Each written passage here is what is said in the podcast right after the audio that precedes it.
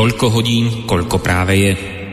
Ak máte na svojich hodinkách viac alebo menej, nie je tu naša vina, pretože my začíname vždy včas. Ale nemôžeme zaručiť, že tiež včas skončíme. Začína sa totiž hodina vlka.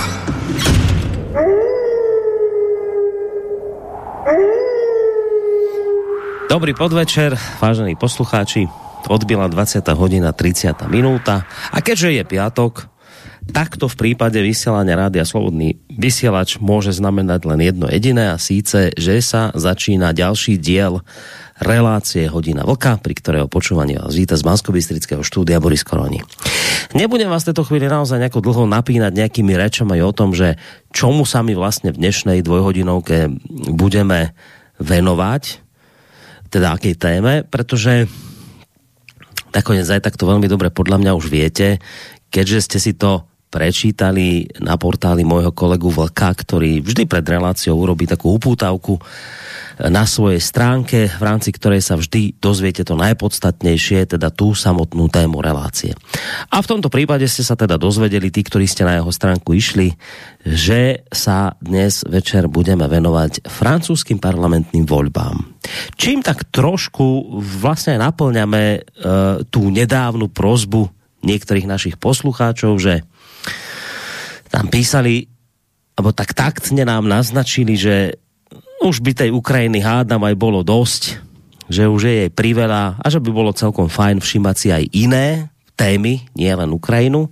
No už tak teda veríme, že špeciálne týchto poslucháčov, ktorým už tá Ukrajina prostě lezie ušami, očami, krkom a neviem čím všetkým, tak veríme, že týchto poslucháčov potešíme, aj keď viete, zase ono je to tak, že tak také pravidlo platí, že každá dobrá správa sa musí niečím pokaziť, tak aj táto správa dobrá sa predsa len musí niečím pokaziť a síce e, skutočnosťou, že e,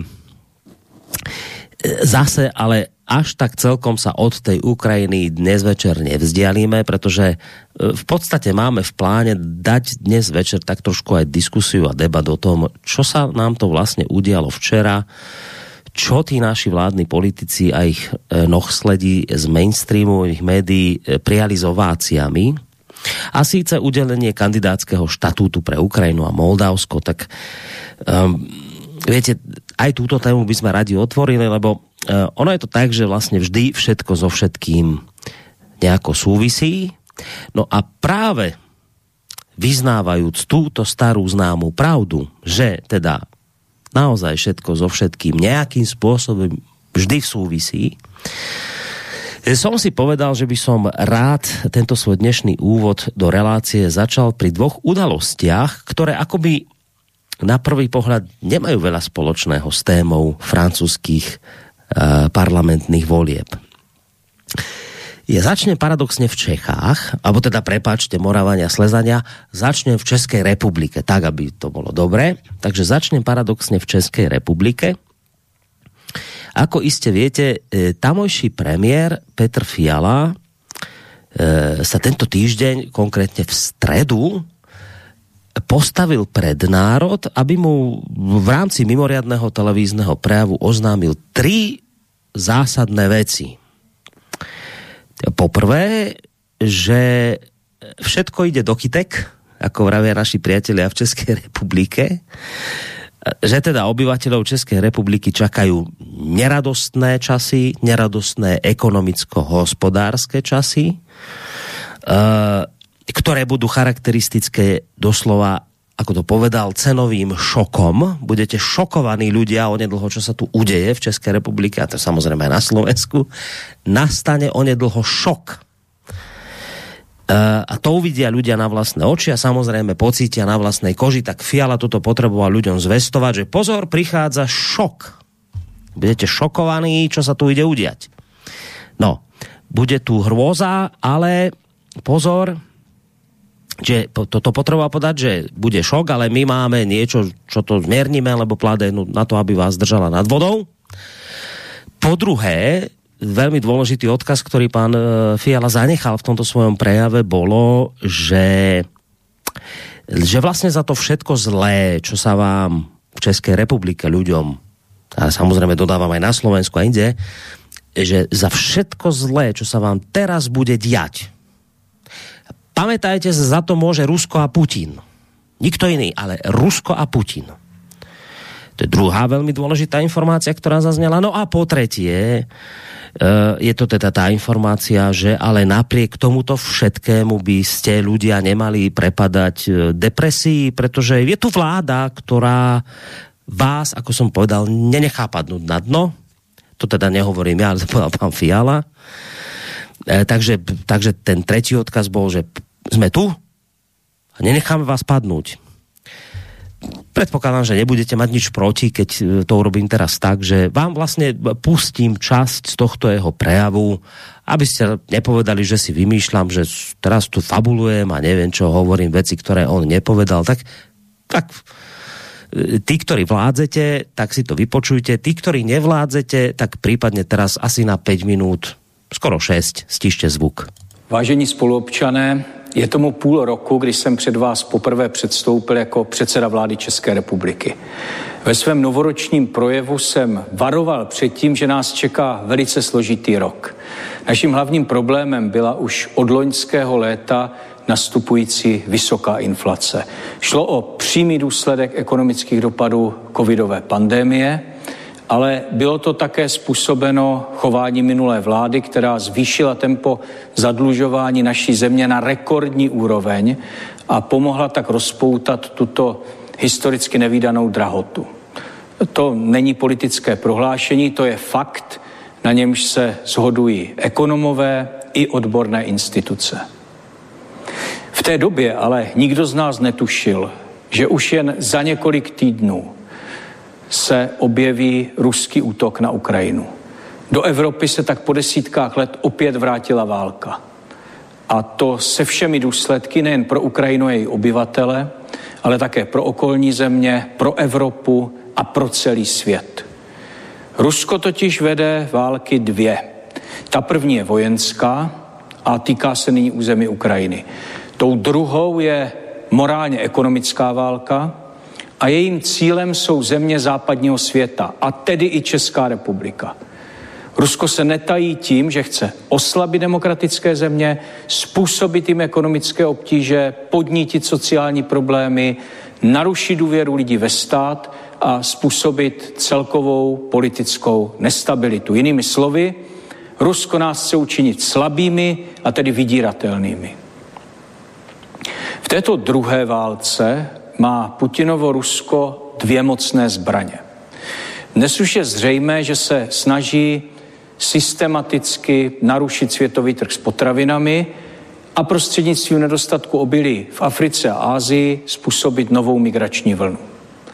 Tou druhou zbraní je závislost významné části Evropy na jeho plynu a ropě.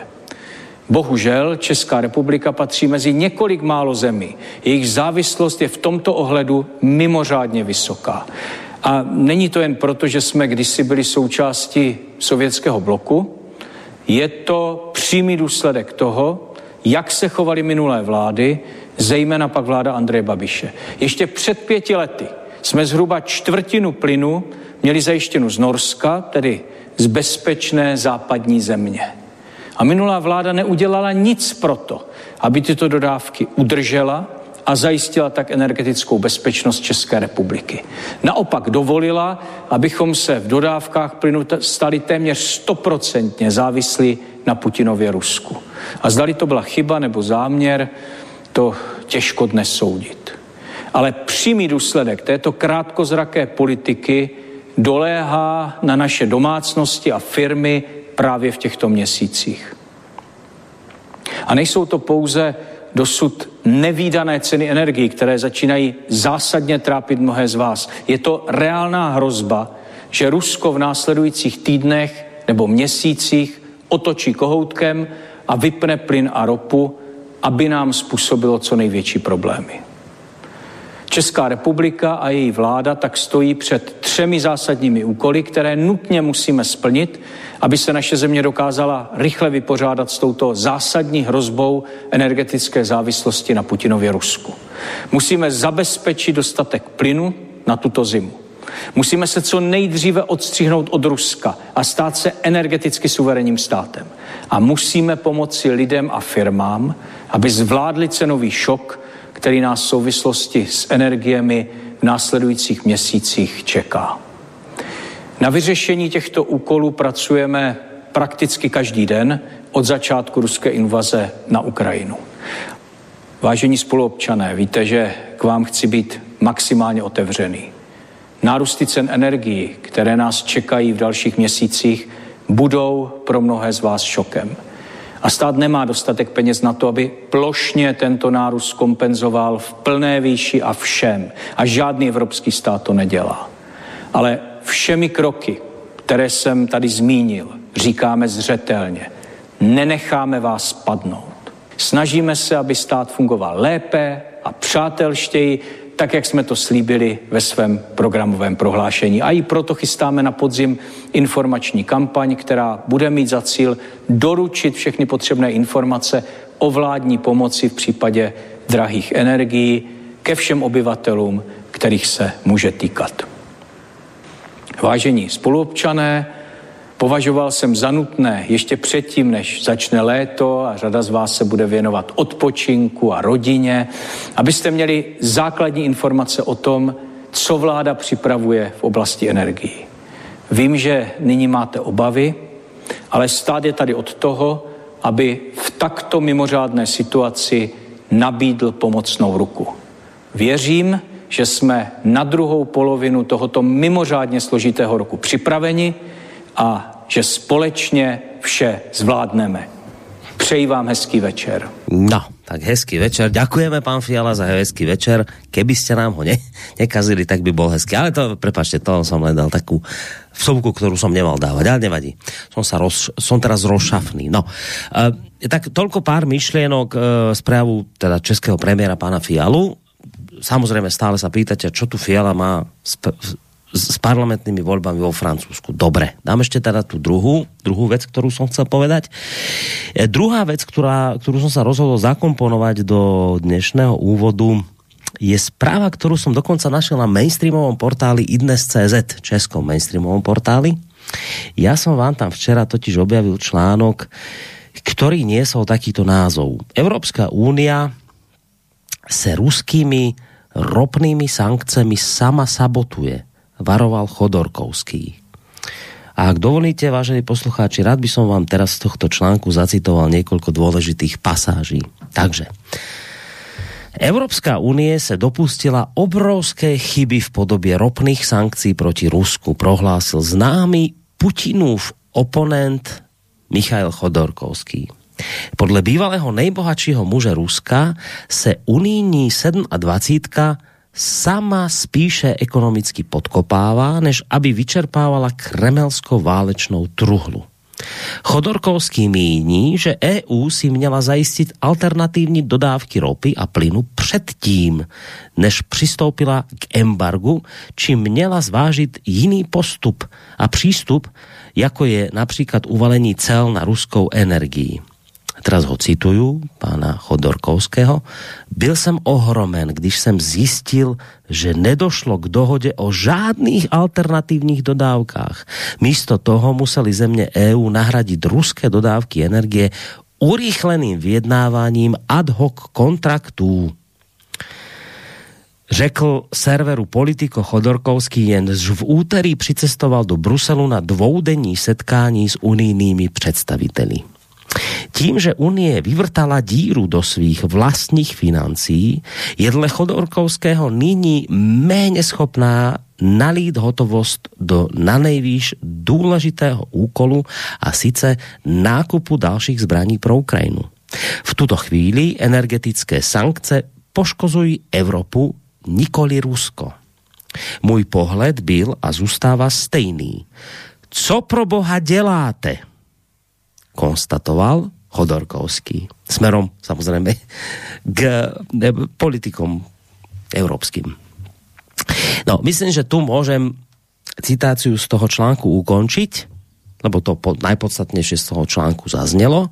A v podstate teraz vám už len dlžím odpoveď na to, ako vlastne toto všetko súvisí s tou našou dnešnou témou. Inými slovami, ako sa Macron, Fiala a dokonca Chodorkovský, nejaký kritik Putina, ako sa toto všetko spolu rímuje. Ako to spolu súvisí. No už, vážne teraz. Viete, my budeme dnes večer hľadať prevažne odpoveď na to, prečo dopadli francúzske voľby tak, že v nich koalícia spolu francúzského prezidenta Emmanuela Macrona doslova utrpela víťazstvo a ako je možné, že došlo k situácii, ktorú naše mainstreamové média označujú za akúsi pohromu v súvislosti s rekordným ziskom hlasov Národného združenia Marine Le Penovej. No a ja si zkrátka myslím, že istým vodítkom k odpovedi, prečo ľudia volia tak, ako volia, e, mainstreamoví novinári by ma opravili a oni by skôr povedali, že prečo sa ľudia zrazu zbláznili a zradikalizovali, že zkrátka pri hľadaní odpovede na túto otázku akoby nemôžeme strácať zo zreteľa fakt, že kto nám dnes vlastne v Európe vládne. No, tak politici, politici typu pán Fiala, ktorí nám oznámia, teda národu, že sa bude mať teraz zlé, vlastne, že veľmi zlé, to akože nie, že zlé, počkajte, príde šok ľudia, to bude šok pre vás. Zle sa budete mať, akože veľmi zlé. No, ale vlastne to všetko zlé, čo sa bude diať, za to môže Putin a Rusko a samozrejme nami prijaté sankcie s tým ale absolútne nič nemajú spoločné. Absolútne nič spoločné. To je doslova kacírstvo. Ak vôbec si dovolíte povedať, že niečo tu spôsobili sankcie, ktorými my zachraňujeme európske hodnoty. No. Takže vôbec nič spoločné. Takže máte tu takýchto fialov, ktorí sa postavia pred národ a vám povedia toto ľudia Českej republiky. Toto ste, toto ste počuli v stredu. No a dokonca to v poslednej dobe zašlo tak ďaleko už s tými našimi európskymi politikmi, že a podľa mňa aj ich neschopnosťou nejak vnímať tú realitu, že to už zašlo tak ďaleko, že, že dokonca, a to je ten druhý prípad, čo som vám tu čítal, že, že dokonca už jeden z najzaritejších kritikov ruského prezidenta Putina, istý Chodorkovský, ktorého vy asi poznáte, musí upozorňovať tých našich politikov na to. Kritik Putina ich na to upozorňuje, že počujete, že ale tie sankcie, ktoré vy ste zaviedli, tak vy vlastne nimi páchate samovraždu. Ten Chodorkovský vraví Fialom, Hegerom, Macronom a týmto ostatným politikom. Zasa ich pýta, že, že čo to pre Boha robíte? Sa ich pýta Chodorkovský, ktorý Putina neznáša on, on by, Chodorkovský bol najradšej, keby Putin neexistoval. A teraz tento človek, ktorý Putina neznáša, sa pýta lídrov Európskej únie, že čo to pre Boha robíte? Vy páchate v priamom prenose samovraždu, Putina ste nie, že nepoložili na kolená, ale na, na, ten funguje ďalej, ale vy ste sa položili na kolená. No. Tak toto som vám chcel povedať akoby tak na úvod, našej dnešnej relácie, keď sa budeme rozprávať o tom, že prečo vlastne tie, tie, tie francúzske voľby tak ako dopadli a, a že prečo dopadli tak ako dopadli, tak že len teda akože na úvod si uvedomiť, že počujete ľudia, že toto tu my máme. Tam v Čechách máte Fialo, my máme tu Hegera, tam v Nemecku máme niekde Šolca, ktorý si stopol Nord Stream 2, teraz plače, lebo nevie, čo bude, keď idú tam turbínu opravovať na Nord Stream jednotke, či kde a keď mu Rusi povedia, že spustí Nord Stream 2, tak, tak nevie, čo má robiť. Do toho Chodorkovský vykrikuje, pre Boha robte niečo, čo ste sa zbláznili. Tak, to, tak len chcem, aby ste vedeli, že na úvod, skôr ako túto debatu začneme, tak toto tu dnes máme. No, tak preto som si dovolil povedať, že nejakým spôsobom sa nám ten Chodorkovský, Fiala a Macron vlastne rímuje. Takže dobrý večer, vážení poslucháči, počúvate hodinu vlka a samozrejme tá podstatná informácia, najpodstatnejšia v tejto chvíli je tá, že na Skype už máme toho vlčka. Človeka, ktorý vám napísal nielen tú upútavku na svojej stránke, na eh, Vlkovo blogu je, a, alebo teda Kosa, ale eh, aj teda ide o človeka, ktorý pravidelne tu so mnou túto reláciu robí. Ja som rád, že ho máme na Skype. Vlčko, vítaj. Děkuji za přivítání, moc rád jsem si tě zase poslech na, na samém začátku, Borisku. Eh, je to fajn. Ty obsáhneš opravdu celý svět a blízký vesmír k tomu. No a e, samozřejmě sluší se e, ze všeho nejvíc přivítat všechny naše posluchačky, posluchače, ať jsou na země kouli kdekoliv. A já mám dneska jedno speciální přání. My jsme kdysi vysílali, a myslím si, že to zrovna bylo, e, jo, to bylo ke žlutým vestám, jsme vysílali, vysílali relaci. A e, následně, nebo zapojil se nám tenkrát do ní přímo posluchač, který žije ve Francii. Odešel ze Slovenska, když mu bylo asi 10 let, že ve Francii, jeho slovenština mluvená je naprosto perfektní. A já e, tiše doufám, že nás poslouchá i v téhle chvíli, a protože to bude k francouzským volbám, bude to tematika země, kde on je doma, kterou bezpečně zná, tak bych byl rád, e, kdyby se zapojil kdyby poslal buď mail nebo uh, zavolal, velmi by mě to potěšilo, protože se přiznám, že se nepovažuji za experta na francouzskou politiku. Snažím se sice uh, studovat věci, když o tom píšu a když o tom mám vysílat, to je pravda, ale to jsou věci vyčtené a on je bude mít z první ruky, takže Ivko, jestliže nás posloucháte, bych opravdu stál o zapojení se do pořadu, a e, bez ohledu na to, e, jestli budete souhlasit s tím, co budu říkat, nebo nebudete, e, spíš se mi bude hodit, když se mnou souhlasit nebudete a já podle vás budu vykládat něco, co neodpovídá francouzské realitě. Rád, si, rád bych si váš názor na danou věc poslechl. Asi tak zatím všechno. Dobre, tak ja k tomu len dodám, že ak by teraz vznikol náhodou milný pocit, že len tento jeden poslucháč sa tu dnes má zapojiť, tak pozor, nie. Môžu sa zapojiť aj ďalší poslucháči, povedzme e, Slováci žijúci v zahraničí, Česi žijúci v zahraničí, konkrétne vo Francúzsku, ale samozrejme aj Slováci žijúci na Slovensku, Česi žijúci na, v Českej republike ktokoľvek sa môže v tejto chvíli zapojiť, ale teda bude to zaujímavé, keď aj tu budeme mať nejaké informácie teda z prvej ruky od ľudí, ktorí v tom Francúzsku žijú a samozrejme tú politiku vnímajú tým pádom oveľa hlbšie ako my tu o, takto zobďaleč. Takže len som chcel povedať, trošku som chcel rozšíriť ten diapazon tých ľudí, ktorí dnes môžu reagovať a ich reakciou podľa mňa vlka potešia. Ak tak chcete robiť, tak studiozavináč slobodnyvysielac.sk je mail, kde nám môžete písať. Môžete písať aj cez našu internetovú stránku, uh, keď si kliknete na zelené tlačidlo otázka do štúdia, alebo aj telefonovať na 048 381 0101. Uvidíme, ako sa nám bude dariť všetko toto zvládať. Ak by sa nám to nezdarilo, tak však bude zase útorok uh, listáreň, ak by sme všetky maily neprečítali, ale zatiaľ teda neviem, možno ich aj všetky prečítame. Uvidíme. Vočko na úvod, teraz zač začal som zo široka zo všetkých možných kútov. Samozrejme, ja ja viem, že si ten, e, ten Fialov úvod, e, ten príhovor videl, viem, že si aj pri ňom trpel, keď si to pozeral, tak ja sa ti vlastne chcem tak trošku ospravedlniť, tak to hneď v úvode že som asi jatril rany, ktoré ešte nemôžu byť od stredy celkom zacelené. Tak len, som, len na úvod, že, že prepáč teda, že som toto dnes pustil, ale pre mňa to malo význam, prečo som to urobil, som vysvetlil. Len teda prepáč, ak to veľmi bolelo, tak sa ti za to ospravedlňujem. Ne, Boríšku, už to přebolelo. Já e, řeším otázku e, pouze v tom smyslu, jestli je Fiala takový ignorant nebo takový lhář. To, se nemůžu rozhodnout, co z toho je pravda. A e, mně se e, momentálně nechce do nějakých e, rozborů okolo toho projevu, ne proto, že bych e, byl disgustovaný a že bych si rozdíl, rozdíral ty rány, ne. Já se s tím umím vypořádat a už s tím víceméně vypořádaný jsem.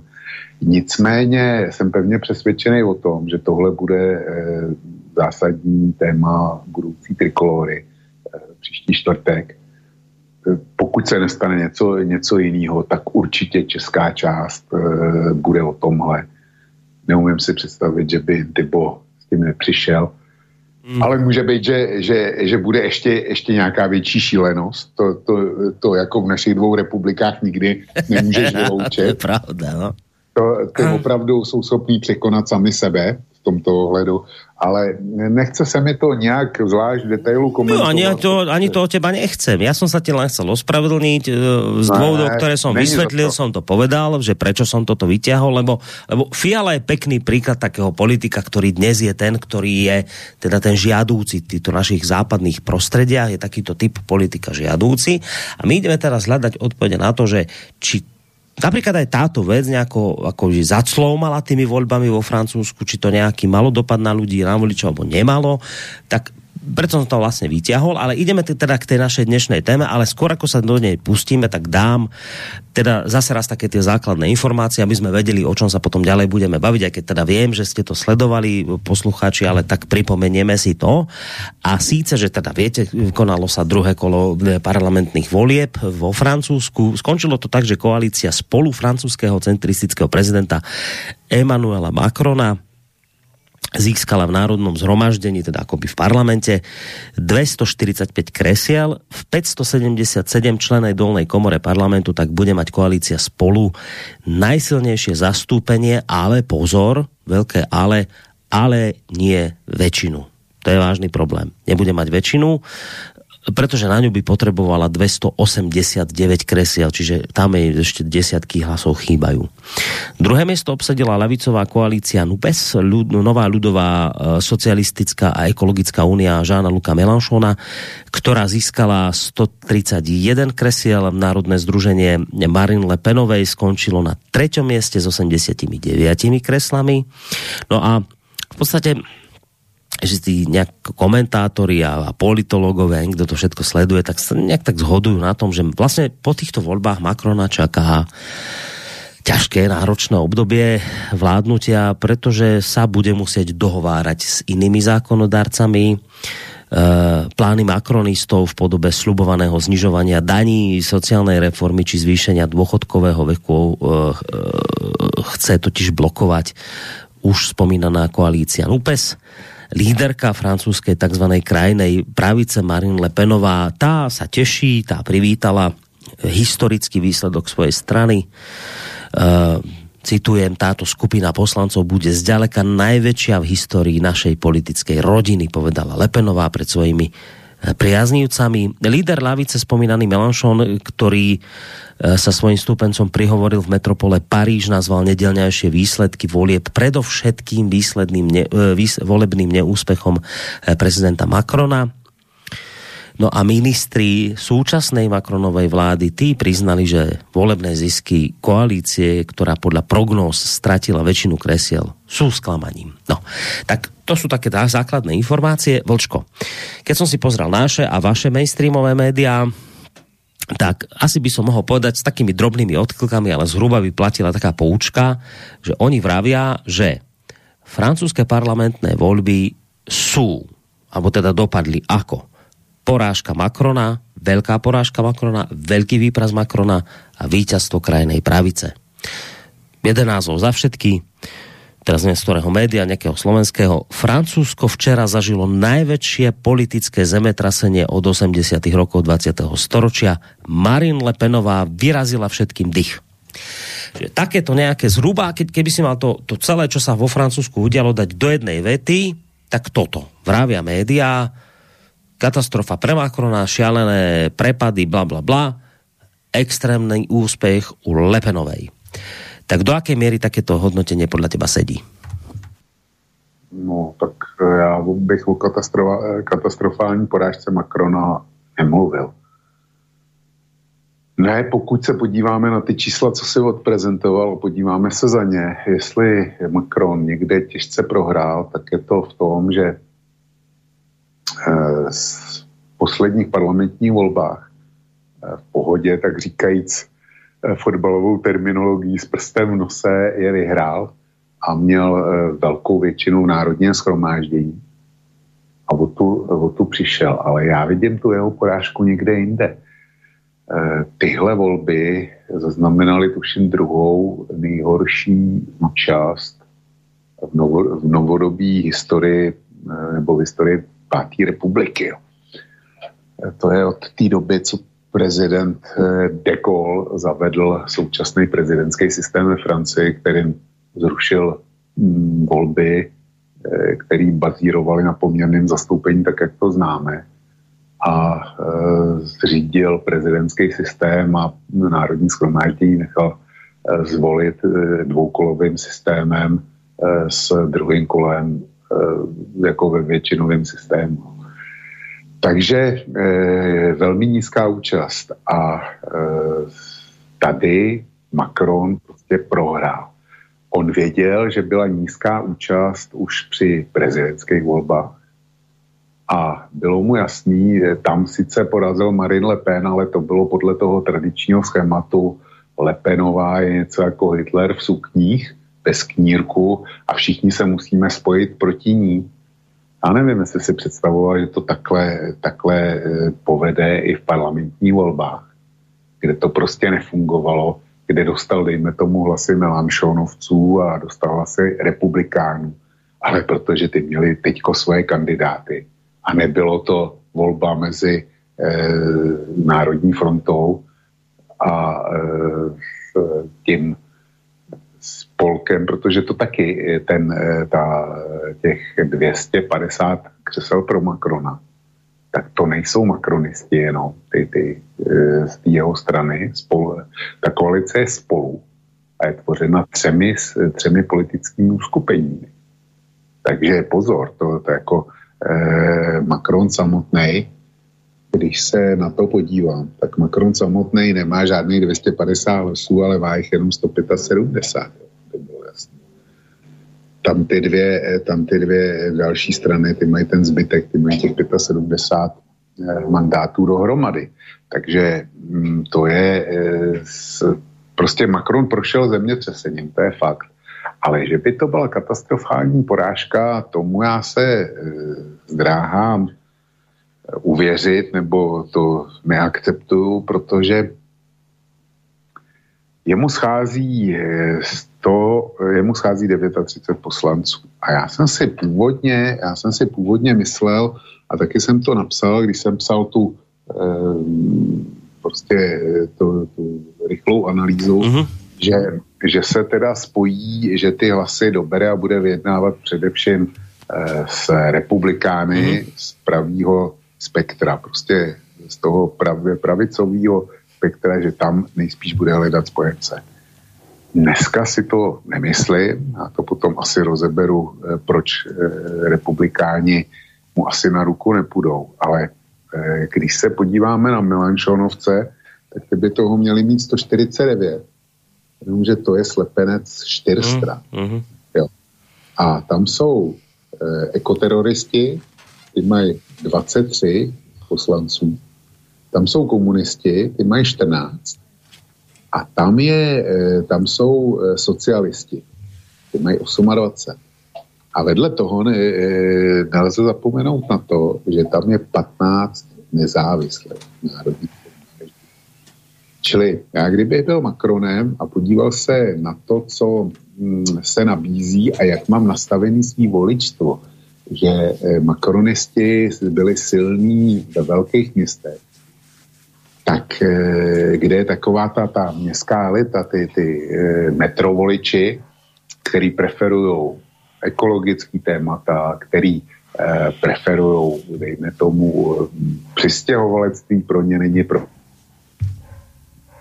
LGBT, gender a, a tadyhle ty podobné témata, tak z tohohle titulu má blíž k socialistům a má blíž ke, ke, k ekoteroristům, než ke konzervativní pravici. Jo. Čili já, já, budu, já si myslím, že spojence bude spíš hledat tady a že e, můžou fungovat i obchody. Obchody fungovaly v politice vždycky, a socialisti, ty, ty jsou prostě odepsaný a vědí, hmm. že se k vládním trafikám nedostanou, když nezobchodují svý hlasy. A hmm. mám proto ještě jeden podpůrný argument. Melanchon eh, vyzýval celou tu koalici NUPES, aby vytvořili jeden parlamentní klub. A ty zbylí tři strany, který s ním se spojili, tak to odmítli a řekli, ne, my budeme mít Eh, my, my budeme mít každá svůj vlastní klub, když nevím, jak to udělají komunisti, protože ty mají 14 hlasů, ne 15.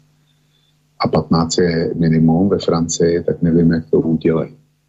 Čili je, to je první nástřel a teďko, hmm. teďko k tomu e, zděšení, který je, který panuje z 89 mandátů strany Marine Le Pen.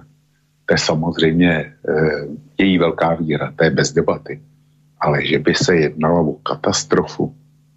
To je, já jsem dneska četl, tuším na Leparizien, eh, článek, který jako se zabýval různýma věcma a okolo voleb a eh, ten konstatoval, že eh, v novodobí historii je to poprvé, co se do parlamentu do, dostala velká opoziční frakce, která je nekoalovatelná. Zkrátka ona má 89 poslanců, ale je v podstatě v pozici vašeho LSNS nebo u nás Okamury nebo v Německu AFD. Hodně poslanců, ale co s tím jako e, dokáže, e, může, když bude e, hlasování o nedůvěře, nedůvěře vládě a tak dále, tak samozřejmě bez jejich hlasů to nepůjde. A důvěru, důvěru Marine Le Pen Macronovi nikdy nedá. Ale jako aby něco pozitivního dokázali ovlivnit, tak eh, on se každý bude eklovat. A já tohle, tenhle trend naprosto nechápu.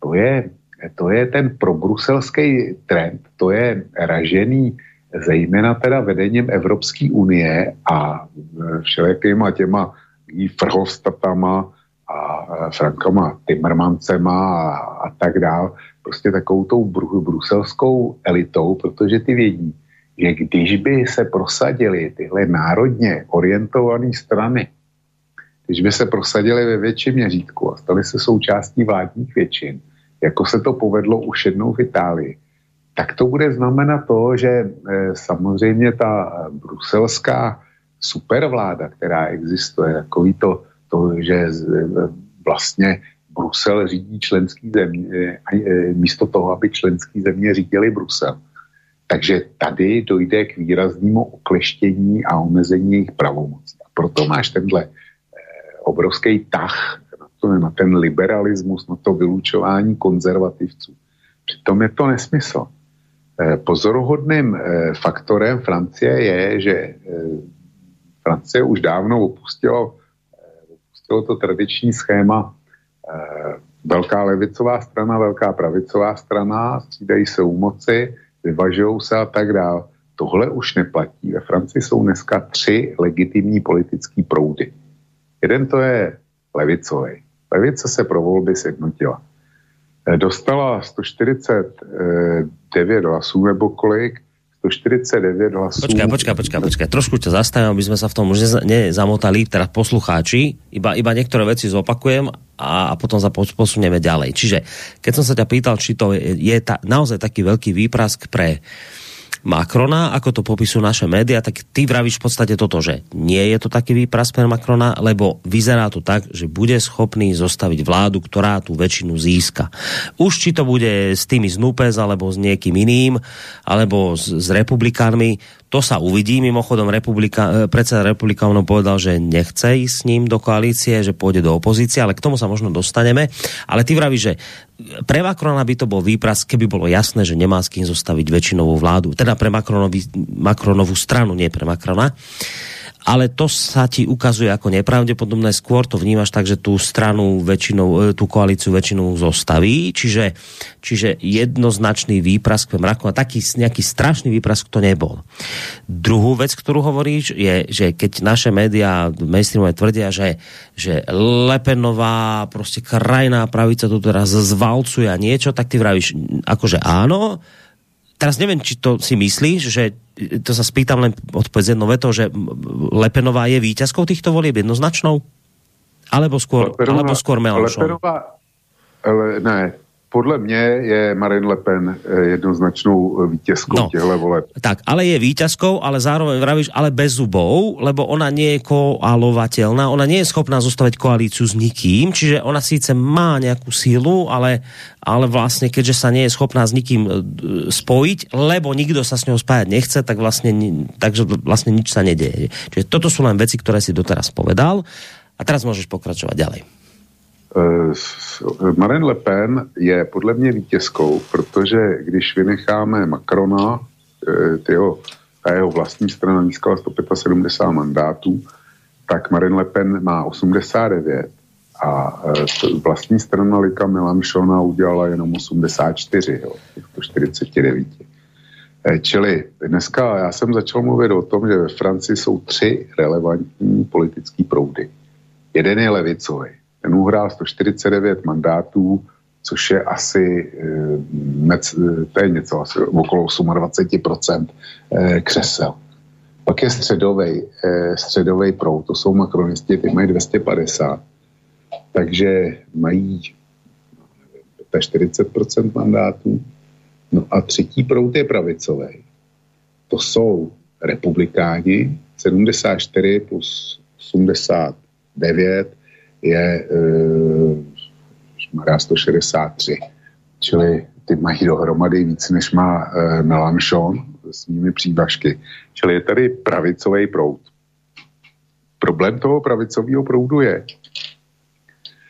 že republikáni si eklujou, to znamená, nejsou schopní spolupracovat s Marine Le Pen. A jejich voliči taky ne.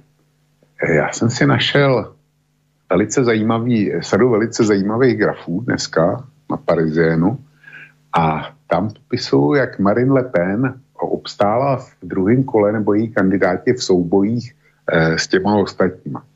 Tak pokud narazila, pokud byly souboje eh, Marine Le Pen versus, versus Melanchonovci, tak většinou vyhráli lidi od Marine Le Pen.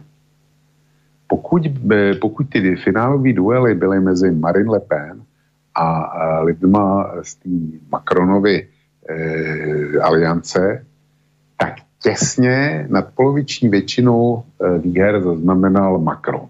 Ale těsně, jo. A, ale jediný, s kým e, lidi od Marine Le Pen e, prohrávali, zcela jasně prohrávali, tak to bylo, když byl duel republikánský kandidát versus Lepenista. Tak tam většinou vítězili republikáni. A já tohle svým způsobem nechápu. To, je, e, to se opakuje schéma z Německa. E, CDU, CSU versus AFD. Kdyby nebyla CDU, CSU v době Merklový, vyhlásila AFD za svého smrtelného nepřítele, tak křesťanská unie dneska vládla v Německu a vládla spolu, pravděpodobně spolu s AFD a s FDP. A e, ta vláda by byla daleko konsolidovanější, systémově e, funkčnější a e, programově jednotnější, než je to, co vládne Německu dneska se zelenýma a s FDP e, sociální demokracie. Jo, a ono to je, a ve Francii se to opakuje.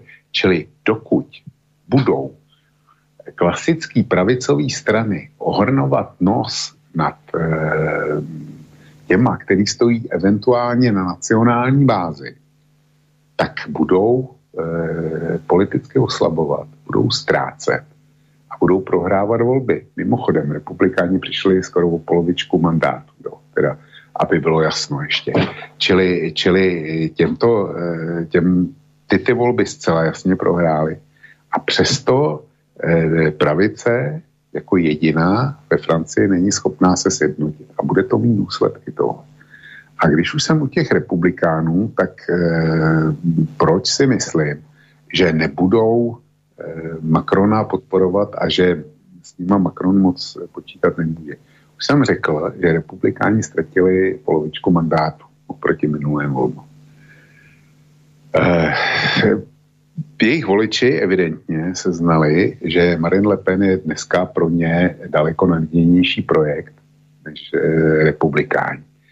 A e, já si myslím, že ten republikánský kalkul je docela jednoduchý.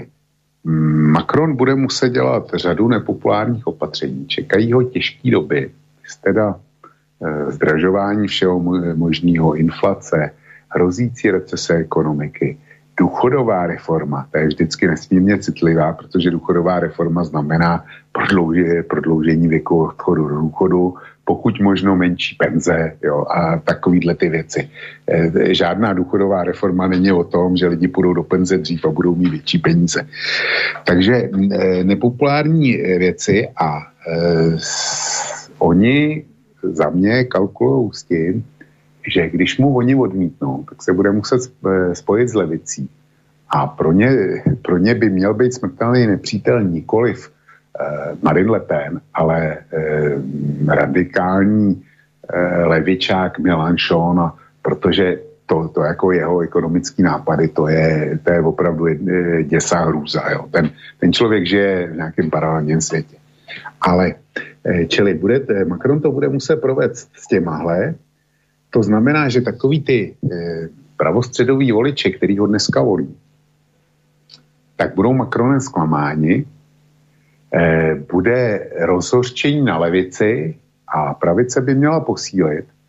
A eh, pokud by oni dneska Macrona podepřeli, no tak to bude znamenat ztrátu hlasů. Ale příští volby, by, pokud budou zásadní opozicí, tak příští volby by mohly být o jejich eh, znační resuscitaci. Hmm. Čili takhle já volím, eh, vidím pravici, teda tu, tu bruselskou pravici, řekněme, a e, nevěřím, že budou dneska nějak zásadně Macrona podporovat.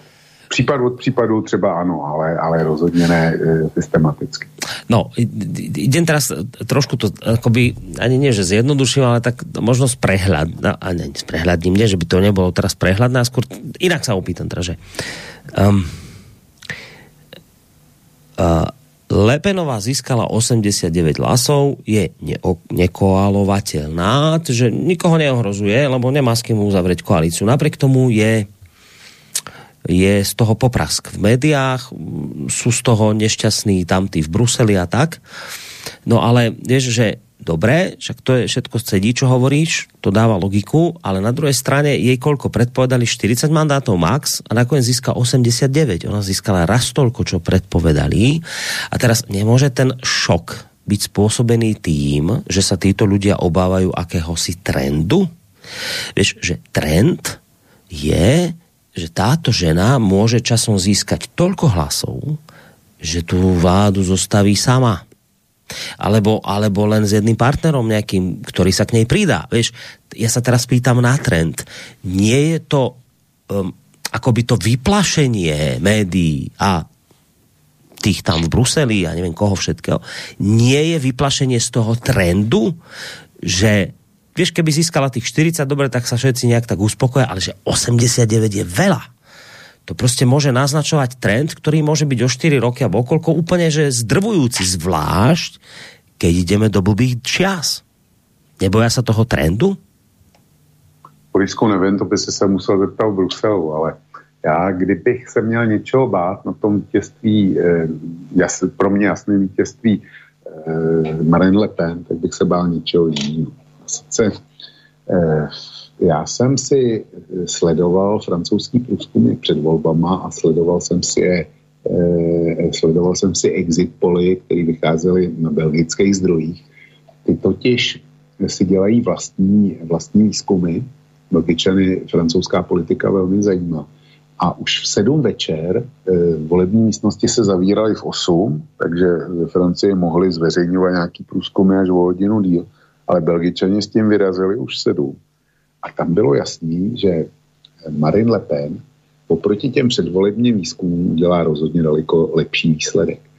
A já, pro mě, jestli bych já se něčeho bál, být Bruselem a takový, takovýma těma, eh, který uvažují v tom schématu Ježíš Maria, co nám to ta Lepenová udělala, ono to um, za, za čtyři roky nebo za pět let no může být eh, no. ještě jako horší, no. tak bych se bál něčeho jiného. Tak bych se bál eh, toho, že průzkumy špatně jediný, co těm francouzským průzkumům vyšlo špatně, byla Lepenová. Jinak se trefili v podstatě. Ano, ale to je, ale to je pochopitelné, proč to tak no, vyšlo. No, ano, ano, to je, o tom chci mluvit.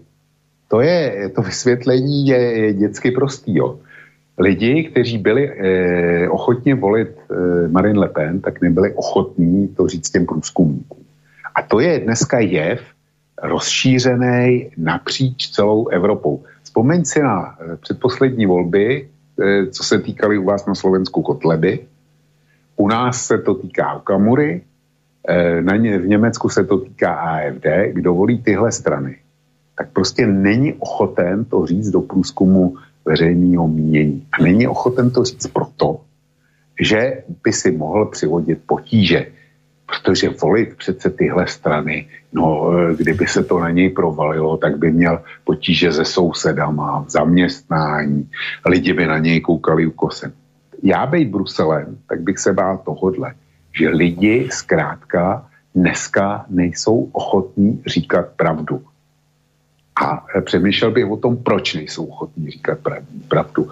A e, kdybych teda byl k sobě upřímný, tak bych si vzal zrcadlo a podíval bych se do něj a, říkal, a řekl bych si, jo, už to vidím, už to vidím, proč lidi neříkají pravdu. No, okay, Vieš, Čili, no, prepáč. Pre, no. pokračuj, já jsem ti do toho skočil, prepáč. No ne, e, jo, čili, čili tohle je zásadní výsledek e, těch voleb, že lidi dneska napříč Evropou se bojí říkat v určitých věcech pravdu. Co s tímhle chtějí dělat? No, dobré, to je, no. to je problém, ale, ale vieš, ja teraz keby som povedal základnú politologickú poučku, tak poviem, že vždy v ťažkých časoch sa darí radikálnym stranám. To je taká všeobecná poučka, že keď je ťažko, tak ľudia volia radikálne strany, ktoré slubujú rýchle bla, bla, bla, a, a, a poriadok a to. Vždy je to tak. No a my, preto som púšťal toho fialu nešťastníka preto hovorím tam o tom Chodorkovskom, lebo oni dvaja naznačili, že sú tu. Je, jeden povedal, ideme do ťažkých čias. To, čo povedal Fiala, to sa netýka len vás, to sa týka nás, Francúzov, všetkých. Ideme do blbých čias. Chodorkovský vraví, ideme do tých blbých čas preto, lebo ste sprostí. Lebo, lebo robíte hrozné opatrenia, lebo prostě si sami páchate samovraždu. A teraz, ideme do zlých čias, máme tu politikov, ktorí sú neschopní. A ten volič to môže vidieť. Môže to prekuknúť, môže to pochopiť a dať hlas vo veľkom, vo veľkom niekomu typu Lepenová. Preto sa pýtam, že či ten šok nie je z toho, že ľudia v Bruseli vedia, že bude teraz ťažko, že idú zlé roky. Nie, že rok, dva, tri, zlé roky idú. Ťažké roky idú. A či sa oni, ten, ten strach nie je spôsobený práve týmto, že sa zkrátka boja, že presne tieto ťažké roky a ich neschopnosť, ktorú si samozrejme oni nikdy nepriznajú, ale vygenerujú nakoniec vo výsledku to, že tá Lepenová bude schopná vládnuť Francúzsku. Nemôže sa toto udiať? No tak e, může být, že někdo takhle myslí, ale já si myslím, že oni si svý selhání nepřipustí. Oni e, si věří, nebo oni budou do omrzení, tak jako Fiala tvrdit, že sice se na nás valí ty těžké časy, ale my, a teď se budou být prsa, jo, jako King Kong, tak eh, že oni ty český, těžké časy zvládnou. Si vůbec nepřipouštějí, že ne. Eh, Chodorkovskýho eh, po těch slovech by asi byli nejradši zavřeli na, na tu Sibiř, kam ho zavřel Putin, tak nejradši by ho byli asi poslali tam byť ten Chodorkovský neměl tak úplně pravdu, protože kdyby se Evropa byla pokusila eh, o něco dopředu, tak vyjednávání o náhradních eh, dodávkách ropy, vyjednávání o náhradních eh, dovozech plynu, stavby těch eh, terminálů na skapalněný plyn, tak to všechno chce spoustu času. A oni si mysleli, že když to, když Putinovi eh, nasadí ropný embargo, takže ten Putin zkrachuje hned. Jo. Tam ta snaha byla vedená toho Putina poškodit okamžitě hned, co nejrychleji ho zasáhnout. A e, čas pro ně byl komoditou větší než e, jaksi utrp, jejich utrpení takzvaný, nehledě k tomu, že bruselský papáše problémy Slovenska a Slovnaftu zase nějak netankujou, To je prostě nezajímá. Jo. To je pod jejich rozlišovací schopnost. Ale že na Slovensku to může přivodit změnu vlády a, a že by tam mohl přijít někdo z ostře proti bruselským kurzem e, se, a postavit se po boku Urbánovi, to jim dojde, až by se něco takového stalo. Čili ano, může se to stát, ale e, ty doby budou e, natolik těžký, že oni musí mít strach e, naprosto zásadně, kdy, i kdyby žádná Marine Le Pen nebyla. To ještě je jeden faktor, který e, Macron mohl dopadnout daleko úře.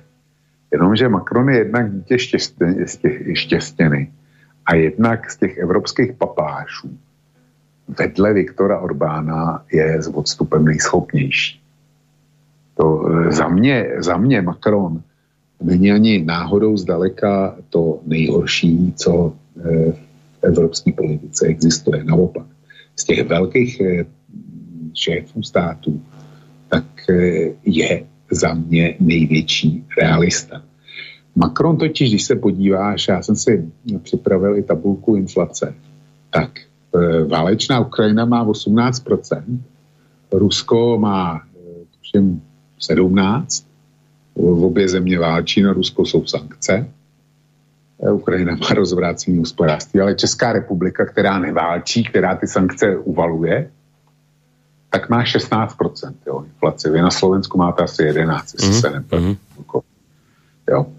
Čili takhle to vypadá. Ale Francie měla asi 6 jenom. Francie, Francie má nejnižší inflaci ze všech členských zemí Evropské unie. A to není náhodou tohle. Macron věděl, že budou dvě volby a Macron udělal to, že zastropoval ceny energií a eh, Macron eh, donutil z eh, EDF, což je francouzský čes, k tomu, aby zkrátka ceny elektrické energie držel na naprosto rozumné výši. Tohle udělal Macron a ničeho podobného není schopen Fiala.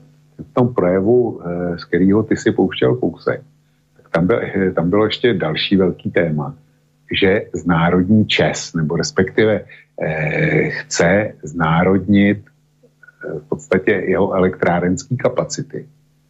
A eh, tvrdil národu, že eh, on by rád jako eh, obchodoval eh, s elektřinou pro české domácnosti a průmysl v podstatě za výrobní ceny plus nějaká rozumná marže. Ale že to nemůže udělat, protože eh, z 30% ČES drží uh, soukromí investoři. A to jsou, to jsou ty, který, kterým jde jedině o zisk. Ty, že by se soudili až eh, do úplného usouzení, kdyby on to udělal a tak dále, protože se musí prodávat přes burzu v Lipsku. Já jsem jeden z těch malé, já, já jsem taky jeden z těch investorů, prostě malý, opravdu malý investor. A já se se státem soudit nebudu, pokud by eh, Čes udělal tohle. Jo. Prostě nebudu, protože eh, nějaký peníze bych dostal na zpátek, eh, nedostal bych tolik jako při dividendách, ale čet to vzal, protože bych věděl, že ty dodávky levné energie budou, budou na dlouho. Takhle z nich musím mít strach, jak to bude, jestli budu schopen platit. Čili Macron, Macron to udělal a jako nebál se spolu se soukromými investorama. A nejenom Macron, byste prodali slovenský elektrárně Enelu, jestli se nepletu, a slovenský stát to prodal původně skoro všechno, teďko tam nějaký podíl má. Ale e, Matovič, ať je jaký chce, tak se dokázal s Enelem dohodnout na tom, že slovenské elektrárně u vás dodávají prout spotřebitelům za nějakou rozumnou cenu. Čili Fiala buď je totální ignorant, anebo zcela prokazatelně lže. Jo. E, ve Francii to jde, u nás to nejde, na Slovensku, e, kde e, slovenská vláda byla v horším postavení, protože Enel, Enel je teda úplně jiný protihráč než akcionář mýho typu pro stát. No a přesto, přesto to Matovič dokázal. Jo. Takže eh, jestliže Macron dokázal tu inflaci řídit úplně stejně. Ve Francii byl covid a francouzi nám byli dáváni, dáváni za příklad, jak velkoryse podporují na rozdíl od Česka, Babiš, jo, podporují své firmy a lidi v covidové době. Výluky, lockdowny tam byly taky. Přesto oni jsou na 6%, my jsme na 16%.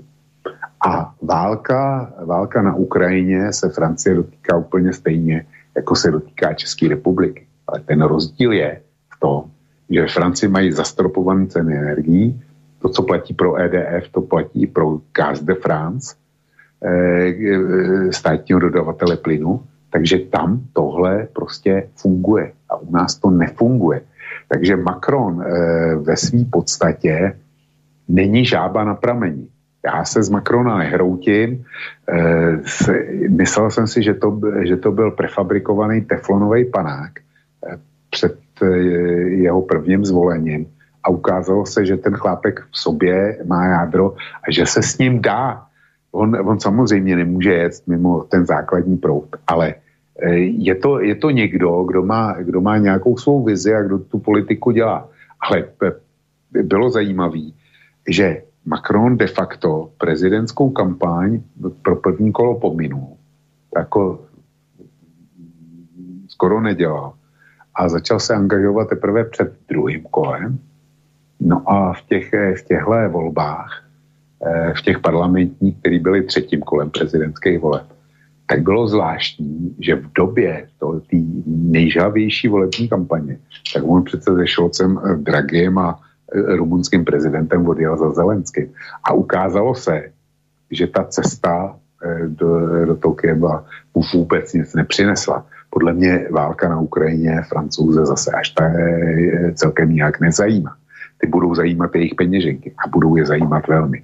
No ale víš, stále je to tak, ta otázka, že tak by som to povedal, no, tak my tu máme prezidentku, máte prezidenta teraz, ale však to, jasné, že to sledujeme, ako furt sa rozpráva, je to dôležitá voľba, ale nakoniec vo výsledku však aj váš prezident a naša prezidentka sú figurky. To majú síce nejakú akože moc, ale viac menej dokopy nič nerobia. My sme parlamentná demokracia, my máme parlament a ten rozhoduje, ten je zákonodárny, ten e, robí veci, ktoré sa ľuďom buď páčia alebo nepáčia a potom prezidentka môže podpísať, oni to prelomia, to, to vlastne dokopy nič prezidentka. No, naopak Francúzsko to je Francúzsko je síce republikou, ale, ale so silným postavením prezidenta. Asi nie tak silným ako v Spojených štátoch alebo v Rusku, ale fakt je ten, že uh, francúzsky prezident nie je len figurka, ako na Slovensku, ale on má naozaj reálnu moc a má aj reálne kompetencie. A preto tá otázka, že je to až tak naozaj dôležité, ako to teraz dopadlo v tom parlamente, keď, keď jednoducho Francúzsko je prezidentská mm, krajina, kde, kde prezident má veľké právomoci. Nie je toto podružná téma, ako dopadly parlamentné voľby z tohto hľadiska? Ne, není, protože e, pouze Národní schromáždění má právo přijímat zákony. A jestliže e, a zákon všech zákonů je samozřejmě zákon o státním rozpočtu. Například teda. Ten nemůžeš obejít. To, to nejde. Já nevím, jestli ve Francii se dá vládnout jako v Americe pomocí prezidentských rekretů. Ale e, to nevím. Ale rozhodně zákon, který musí být schválený, je zákon o rozpočtu na každý rok. A jestliže tam nemáš většinu, tak budeš muset eh, o tom eh, rozpočtu vyjednávat. A to, to teda, to, je, to nikomu nezávidím, když nemáš většinu. To, to nikomu nezávidím. A bez peněz můžeš, být, můžeš mít prezidentský systém, jaký chceš, a e, prostě ty peníze potřebuješ. Čiže hej, ja som aj kde si čítal, že ono je to tak v prípade Francúzska, že prezident má naozaj veľmi silné právomoci v zahraničnej politike a bezpečnostnej politike, ale pokiaľ ide o domáce témy, tak tam jednoducho ten parlament potrebuje mať, keď ho nemá, tak je problém. Inak celkom dobrý článok k tomuto napísali na postoji. Ja by som teraz z toho niečo zacitoval, aby sme tomu rozumeli, lebo nám sa to na Slovensku môže javiť také dosť neprehľadné, že lebo u nás naozaj ten prezident dokopy nič nie je. A oni píšu, tam na postoji napísali, že situácia, keď je prezident, ako sa stalo teraz, keď je prezident a premiér, teda ten, za kým stojí väčšina z inej strany, to sa v prípade Francúzska nazýva kohabitácia, ktorá presúva vládnu moc z prezidenta na premiéra. Prezidenta je dokonca možné v takéto situácii vnímať ako opozíciu, obidvaja sa však navzájom blokujú a môže to viesť k dlhodobej politickej kríze. Kohabitácia je natoľko neželaným javom, že pravičia Jacques Chirac ešte v roku 2002 dokázal sa dohodnúť so socialistickým premiérom jo, e, Jospenom e, na volebných zmenách, ktoré mali zabezpečiť, aby už kohabitácia nenastala. A práve preto, píšu na postoji, je súčasná situácia výnimočná a v niečom ešte horšia ako kohabitácia. V minulosti mal vždy aspoň niekto za sebou absolútnu väčšinu v parlamente, či už prezident alebo líder opozície. No po nedelných voľbách nemá žiadna strana väčšinu, a zároveň všetky spolu odmietajú spolupracovať. A nie je teda jasné, kto bude vlastne vládu nakoniec tvoriť. Súčasná premiérka e, Francúzska povedala, že ide o bezprecedentnú situáciu, ktorá predstavuje obrovské riziko pre krajinu. No, toto som chcel akoby zacitovať z posta, aby sme tomu akoby viacej porozumeli, že prečo je to teraz vlastne problém. Že tamto teraz vočko vyzerá celkom na takú, akože, takú anarchiu, že ne, sa nevie, že čo teraz vlastne, kto s kým, ako to celé dopadne. Či tebe sa to už nejako tak skladá v hlave dokopy, ako to asi bude. Trúval by si si takú prognozu urobiť? No já, já už jsem ji řekl, já si myslím, že makronisti mají poměrně slušnou šanci uspět u socialistů. Konec konců Macron byl za předchozího prezidenta Olanda krátce ministrem socialistické vládě. Takže čiže, tam, čiže tam, Melanchonov Nupes, o tom hovoríš? No ne, já, já mluvím e, ne o Nupesu. Ale z, o jednej, se... no, e, oni jsou zlepenec, ale, ale z, z jednej časti z toho, o jednej časti z tohto no, zlepenca hovoríš. To, socialisti mají 28, 28 e, poslanců z těch 149 Nupesů.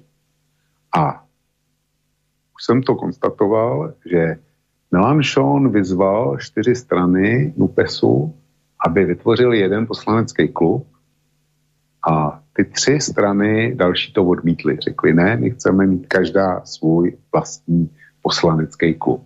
Máš tam, máš tam 28 socialistů, máš tam 23 zelených a máš tam 15 nezařazených poslanců. Jo? A to je, to je poměrně velká síla, z který by si těch 9 a těch 39, eh, který potřebuješ, mm. tak eh, podle mě se to dá složit. Jo. Možná, že uloupne někoho od republikánů, to, to si taky umím představit, ale to prostě těch 39 poslanců jde zobchodovat. A nakonec, eh, nakonec přijdou na to, nakonec se podle mě objeví ta premisa, která se v takových případech objevuje vždycky, že země potřebuje vládu, že se musí vládnout a tudíž, že teda my nechceme, nám je to, e, my skoro umíráme. Áno, ale pre krajinu a pre občanov sa ano, obetujeme, jasné. No. Se, se obetujeme. Něco taky bude, bude muset nastat. E, a pokud ne, pokud ne, no tak Francie bude, bude mít jedinou možnost, co s tím něco udělat. Předčasné volby. A nevěřím, ale o těch nevěřím, že s výjimkou snad republikánů by se do toho někomu chtělo. Melanchon si e, otestoval, že zkrátka většinu, o které mluvil, dohromady nedá. E, Macron se musí bát, že by udělal ještě horší výsledek. Totež si myslím bude platit pro Marine Le Pen, ta, ta jako dosáhla úžasný výsledek a kdyby šla za, znovu k volbám, je otázka, jestli by ho dokázala zopakovat. Já si spíš myslím, že ne. A e, jediný, kdo by ty nové volby podle mě chtěl, by byli republikáni. Ty by, ty by doufali, že, že teda zmobilizují voliče a, a nadělají nějaký další mandáty navíc. E, čili, ale jiný řešení než předčasné volby by nebyly. Jo.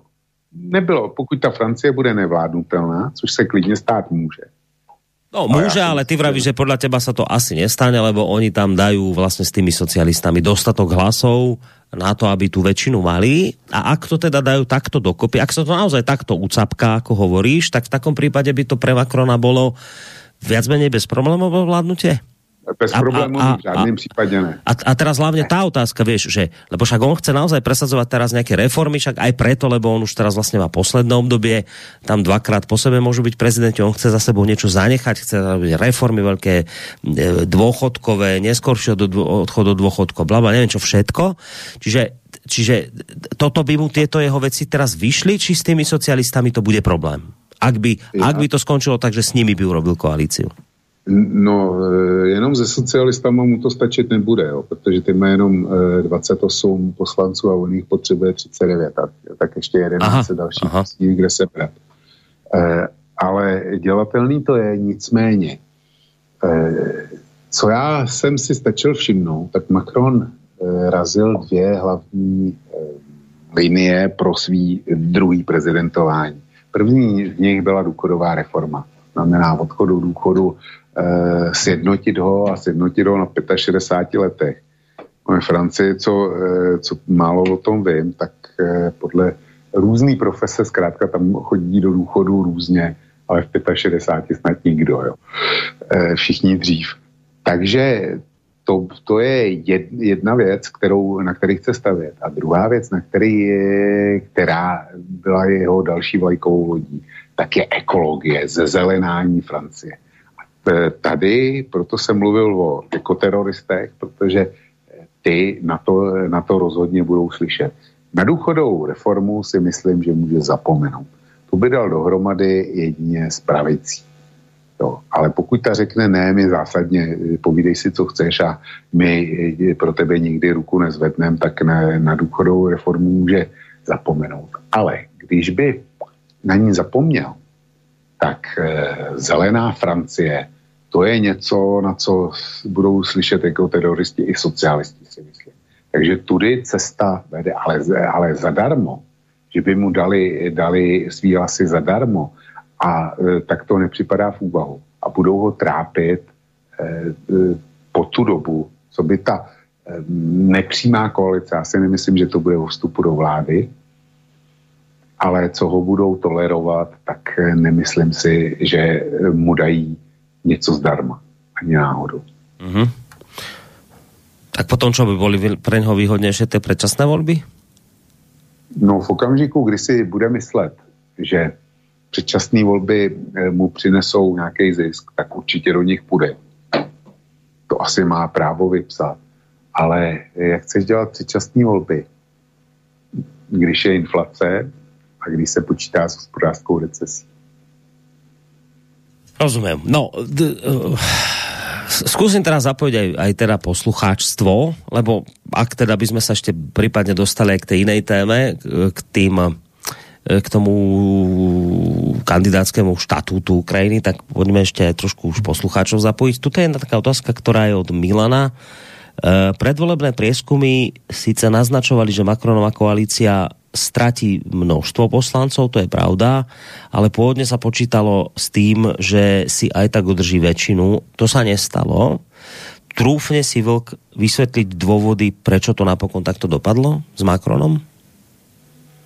No, já si myslím, že tady ty, ty chybějící hlasy na ten na tu absolutní většinu, takže mu sebrala Marine Le Pen. Já jsem mluvil o tom, že eh, oni se utkali a nevím, asi ve stovce obvodů a e, Marine Le Pen vyhrála e, ve 48. A já když se podívám na mapu Francie, na tom, kdo kde vyhrál, tak Macronovi třeba sebrala, sebrala Marine Le Pen celý to území Gironde, jo, což je západní Francie, Eh, pobřeží Tichého oceánu, tam byl Macron eh, vždycky hrozně silný a ona mu z toho zůstala de facto Normandie akorát. Tam, tam jako to je, to je jeho silný území, stejně tak jako, jako, jako Paříž a jako střední Francie. Ale eh, Marine Le Pen udělala nečekaný zisky v řadě oblastí. Střední Francii taky. a, ale především mu sebrala Žerond a to je, to je zcela nečekaný a tady měl vyhrát Macron. Čili to je ten rozdíl podle mě. No, uh, ďalší mail od Petra, že vy často v podobných situáciách hovoríte, že máme sa pozerať na to, čo to znamená pre nás. Ja by som tu otázku trošku preformuloval, píše Peter. Povedzte mi, čo toto všetko, o čom dnes rozprávate, čo to znamená pre Evropu, tieto francúzské voľby? To je otázka, kterou já si kladu vždycky, posluchač to připomenul a popravdě řečeno, já tady na to odpověď nemám. Já si myslím, že, Fran- že to znamená zeslábnutí hlasu Francie a za mě to je škoda, protože v té eh, jednolitý vřavě vůči Rusku, tak Macron eh, představuje hlas určitýho rozumu. Podotýkám určitýho, kolik zásadního. Ale nikdo jiný tady není a Eh, my potřebujeme, aby válka na Ukrajině skončila co nejrychleji. A jestli někdo za tohle eh, pléduje, tak je to právě francouzský prezident. Čili já bych viděl ten zásadní, zásadní eh, dopad tady. Česká republika přejímá po Francii předsednictví v Evropské unii a bude ho předávat oslabený prezident. Jehož hlas už nebude tak silný jako dřív Ehm, našeho hlediska je Francie důležitá například i ohledně prosazování energie z jádra. To je eh, pro nás životně důležitý faktor. A Francie, protože má sama velký jaderný energetický sektor, tak je tady tím hlavním tahounem. My, my a vy se neprosadíme na tomhle poli. A to jsme moc slabí. Čili za mě oslabení Macrona není nic dobrýho. No, ja poviem, že za mňa je to dobré, že, ho, že je oslabený a pomôžem si zase raz krátkým komentárom z postoja k tejto téme prečo je to dobré, aj keď oni to, neviem, či to oni vnímajú ako dobré, ja som si to vyhodnotil ako dobré, lebo píšu, dá sa konštatovať, že vo Francúzsku sú ľudia čoraz viac sklamaní z politiky a súčasného systému, čo teda má dokazovať miera neúčasti v druhom kole, ktorá bola 54%. Súčasne v krajine výrazne narástol euroskepticizmus a radikalizmus. To nehovorím, že je dobré teraz to, aby ste ma nechytali za slovo, ale ideme ďalej. Radikálne lavicové a pravicové strany získali viac ako 170 kresiel. Neexistencia väčšiny tiež znamená, že štát sa môže ocitnúť v paralýze bez reforiem a zmysluplných zmien.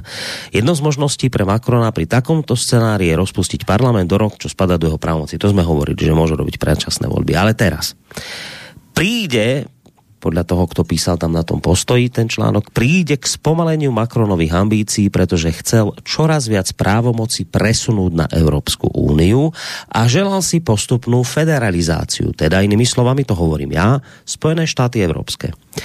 V parlamente na to neexistuje ani zďaleka väčšina, pričom lídry opozície Marine Le Penová a Jean-Luc Mélenchon sú nielen proti väčším právomociam pre Európsku úniu, ale sú výslovene za nerešpektovanie niektorých zmluv. Možno sa teda pripraviť na to, že snahy o ušu integráciu, ja dodávam teda Spojené štáty európske, sa spomalia, respektíve celkom zastavia. Takto to vidia v postoji a ja teda, ak, to, ak je tento pohľad správny, tak toto ja vnímam ako správnu vec. Ja som potom v poriadku s tým, že to dopadlo takto vo Francúzsku. Lebo teda ja, priaznivec federalizácie Európskej únie nie som. Může to, může to takto být, Vlčko? Že to může takto dopadnout?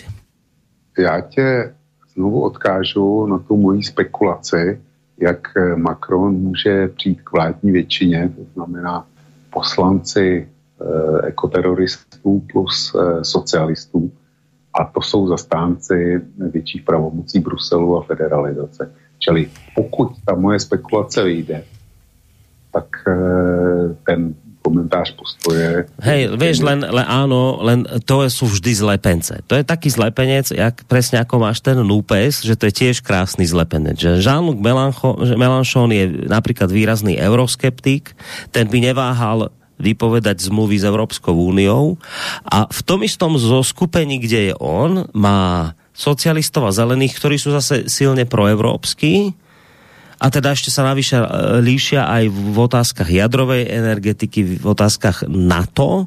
Čiže to sú, to sú také zlepence. Dobre, dobre, ja rozumiem, že títo dvaja by išli s, s, s Macronom, ale a, a vieme, aké oni napríklad, či majú jednotný názov k NATO, k jadrovým do... Vieš, že podľa mňa to by bol zase zlepenec, ktorý by proste nakoniec sa ukázalo, že nebude fungovať. Že to je presne ako na Slovensku, že furt sa len hádajú a nič im neprejde. Vieš, že, že jedna vec je dať do toho dokopy. Ty to nejako ucapkáš, ty to nejako zlepíš, ale či to bude životaschopné, to je otázka. Takýto zlepenec. No, e, koalice jsou vždycky, vždycky o velkých kompromisech a velkých ústupcích e, všech, ale zejména toho, toho takzvaného hegemona koalice. Jo. Ten, ten vždycky musí udělat ty ústupky vůbec nejvě, největší, protože ty malý potřebuje. Ty se to nechají zaplatit. Ale Borisku, já mám, já jsem si připravil něco, řekněme, speciálního, protože to mám. Jsem se to nesmá, tadyhle. Aha. E, my víme, že ve Francii, ve Francii e, přišlo k volbám 640%. To znamená, že většina lidí zůstala doma a když to přepočteš eh, na procenta hlasů, tak de facto Macron dostal asi 40% nebo 45, jeho poslanci 45% z těch 45%. Čili to je nějakých 20% hlasů vlastně volilo Macrona v tomhle třetím kole. A v prezidentských volbách dostal ze 640% dvě třetiny. To je kolik to je? No prostě asi, asi necelých 30% hlasů. Jo. Čili ve Francii, já teďko budu mluvit o prezidentských volbách. Francouzský prezident byl v zásadním testu, zásadním průzkumu e, mění, kdo, e, kdo je nejlepší prezidentský kandidát nebo hodnocení jeho, jeho dosavadní e, práce, tak získal ve Francii z celého gro voličů 30%. Proč to říkám? Protože jsem na stránkách ruského Levada Center. Eh, Levada Center pro posluchače, který to slyší prvně nebo nepamatují si, o co jde, tak je to nezávislý institut pro výzkum politiky a eh, veřejného mínění, který podle ruského zákona o sobě musí eh, vždycky prohlašovat, že je zahraničním agentem, protože je placený mm, z převážní části, minimálně z převážní části, ze západních zdrojů. Levelda Center pracuje v Rusku, nikdo ho nezakazuje a pracuje s tímto. A na hlavní straně e, webu Levady také e, jsou dva, tři, tři e, průzkumy, který oni dělají kontinuálně. A první průzkum je souhlas nebo e, souhlas veřejnosti s Putinovým počínáním. Poslední průzkum byl udělaný, byl udělaný v květnu. Květnové? Ne. Je březnový, ale to je, to je celkem jedno. A Putin tam dosáhl 83%. 83% v březnu podporovalo Putinovu politiku. Srovnejme si to s 30%, který objektivně získal Macron od francouzských voličů prezidentských volbách. Teď, když jsme, když jsme se bavili o těch mandátech, tak e, v těch parlamentních volbách ta vláda má, nemá polovinu, má asi 45% hlasů. No a já tadyhle mám hodnocení taky z března, e, jak e, hodnotí Rusové činnost předsedy vlády. Není to celá vláda, je to, je to činnost předsedy vlády. A Mišustin podle toho k březnu dosáhl asi 71%.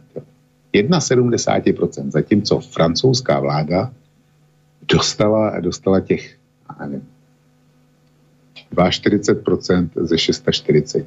No, tak to je, to je naprosto směšná hodnota. Jo. To jsme někde okolo 20%. A pak tady je třetí graf, který je taky kontinuální a to je, e, ten zkoumá, jaký postoj zaujímají Rusové e, k Američanům. Tady samozřejmě je jasný, že ten postoj je mizerný, je na 17% asi. Ale e, jako těch, který vidí Spojené státy pozitivně. Negativně ten zbytek, to je 75, to, píše.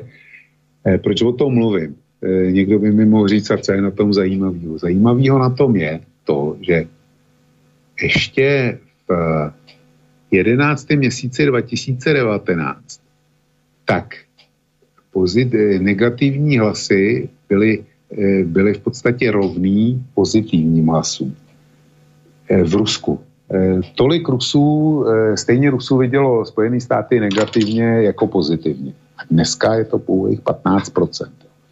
Takže takhle, takhle to vypadá v Rusku, v tom, v tom Rusku, kde teda, a je to podle měření,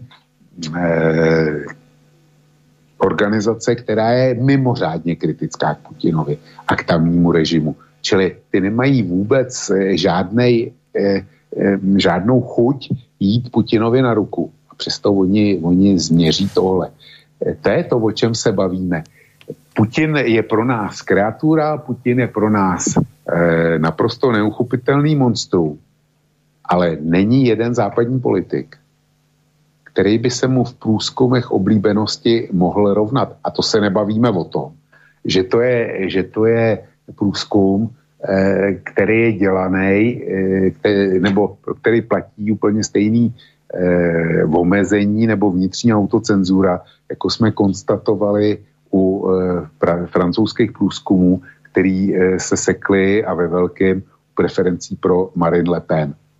Jo, to si dělala tohle to Levada Center, která tuhle odchylku jistě bude mít zmapovanou a jistě s ní budou umět pracovat. Keby to seděl náš Korčok, například, alebo Mikloš, alebo podobný, by ti teraz povedali, ďakujeme za tento príspevok, ktorý ste nám povedali, vďaka za čísla, Levada Centrum vôbec nespochybňujeme, to je naozaj to, áno, to je to je centrum, ktoré je nezávislé, Putin s ním má problém, to je pravda.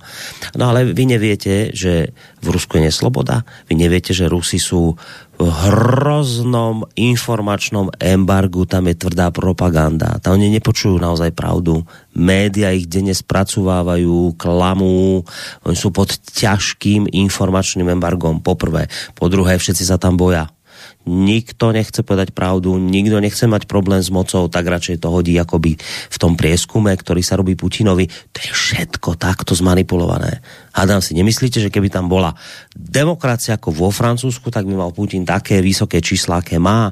To je spôsobené miestnou propagandou a strachom ľudí. A už si vybavený. No pokud by tam seděl Korčok, tak bych mu řekl, pane Korčoku, je fakt teda, že v Rusku už nevychází nová gazeta, to je, to je pravda, ale na Slovensku nevychází hlavní zprávy. A mohli bychom, mohli bychom takhle jít dál. Eh, kdyby, tam, kdyby to říkal Fiala, tak bych mu řekl, a eh, v Rusku je pravda, že v Rusku omezili přístup na internet, ale tam, měli, ty tam na to mají aspoň zákon. Zatímco vy, pane Fialo, vy jste, vy jste zakázali spoustu eh, webů, který podle vás byli, byli e, šiřiteli fake news, jenom z vašeho vlastního rozhodnutí, bez zákona. Takže mi nevykládejte, nevykládejte mi nic o tom, o svobodě a nesvobodě. To vy, vy děláte v podstatě to též, e, co dělají v Rusku, možná, že v menším rozsahu, ale děláte to též. Tak si tady nehoníte triko. A mimochodem, pokud jde o podporu Putina, Putin měl nejvý, největší podporu a dneska má v podstatě stejnou v době, kdy zabral Krym. A e, Navalný je jeho zásadní kritik. Sedí teďko v base a, a je to, přesto je to um, jaksi svat, e, světec, žijící světec pro západ. Nicméně, když se podíváš na vyjádření Navalného ke Krymu, tak no, tú, túto históriu už nevyťahujme, to už vôbec nevyťahuj takéto veci, to už sme zabudli, jeho vyjadrenia ku Krymu, aj všetky jeho, aj všetky jeho militantné vyjadrenia tohto človeka. To sme zabudli, čo bolo, bolo, terasky, je to hrdina. Ne, ne, ne, ne, ne, ne pane Korčoku. Postoj ke Krymu, my přece sankcionujeme, sankcionujeme Rusko i kvůli Krymu, mimochodem tenhle týden byly ty sankce zase o rok prodloužený kvůli Krymu, krymský. Takže my ke Krymu máme jednoznačný postoj, ale Aleksandr Navalný má ke Krymu taky jednoznačný postoj, který se shoduje s postojem pana Putina. Takže tolik k těm námitkám. Možno už zmenil časom ten postoj, vieš? Už nevěřím, to vidí inak. Nevěřím. Možno to už vidí inak, ako to videl predtým. Dobre, ne, nemám tu veľa mailov, takže určite to nevyzerá na, na Vlkovú listáreň, preto to vybavíme v tejto relácii. Tak a idem aj hneď na ďalší mail. Ak teda nepotrebuješ oddych, tak môžeme... Ne. Dobre, tak nebudeme dávať teraz údobnú prestávku. Zdravím vás srdečne a před položením mé otázky bych vám chtěl poděkovat, že ste mi otevřeli oči, ale hlavne uši. Tedy k otázce otázce. Proč francouzi známi svým prosociálním způsobem života tolerují Macronové kroky, jednoznačně poškozující jejich zájmy a nejdou do ulic. Jsem presvědčený, že francouzský volič vnímá konflikt na Ukrajině racionálně a že prezidentské volby byly zmanipulované. Pochopím to stádo v Německu a jinde, že nechají ty jejich elity dělat tyhle hyper korektní kraviny, ale u Francouzu mi to doopravdy nesedí, píše Mates z Vodňan. No já chci Matese z Vodňan upozornit, že Francouzi do ulic půjdou, ale nepůjdou do ulic kvůli Ukrajině. Tam půjdou kvůli jiným věcem. Těm, kdyby se stalo, že by jim někdo zdražil penzí, eh, kdyby jim někdo zdražil elektriku a plyn, tak jako se to stalo v České republice, tak už by tam hořely auta, hořely by popelnice, eh, policie by střílela ostrejma, byli by mrtví na ulicích. A, a ty protesty by jeli kontinuálně. Čili francouzi do ulic půjdou, ale v žádném případě ne kvůli Ukrajině. A my bychom si měli, eh, to není apel na Matese, to je, to je apel obecný. My bychom si měli eh, říct, že nikdy nebudeme projektovat naše vidění světa do mm, e, cítění nějakého jiného národa, protože my neznáme francouzské priority, co, co francouzi považují za to nejdůležitější.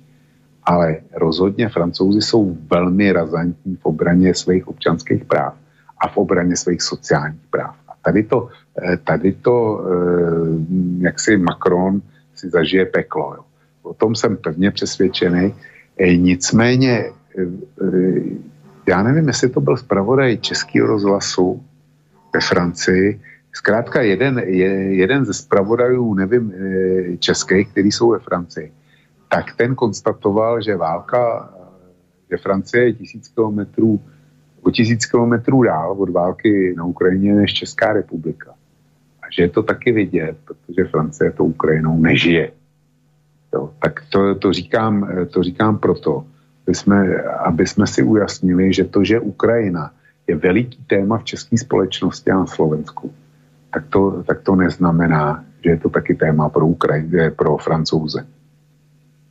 No ale tu na to téma naozaj je a to vidieť aj z posluchačských reakcií, lebo v podstate, keď to teraz pozerám do mailu, tak ja som vlastne všetky otázky k francúzským parlamentným voľbám vyčerpal. Nakoniec vyzerá to ani tak, že e, tá tvoja prozba nepadla na úrodnú pôdu a nie, ozvali sa nám tu ľudia z Francúzska.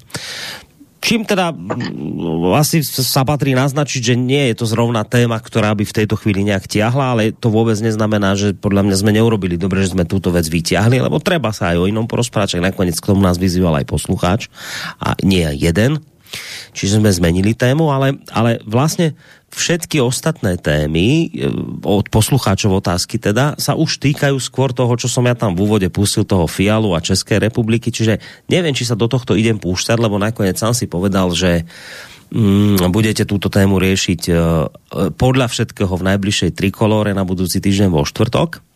Čiže ja by som teraz asi využil tú vec, že však sme si dali aj tú druhú tému. Ak, teda, ak sa teda zhodneme na tom, že povedzme k tomu Francúzsku sme povedali to zásadné, čo sme chceli, ale ak máš ešte prípadný materiál, ktorý e, podľa teba je dôležité ešte k tejto téme povedať, tak, tak daj, ak ešte niečo máš.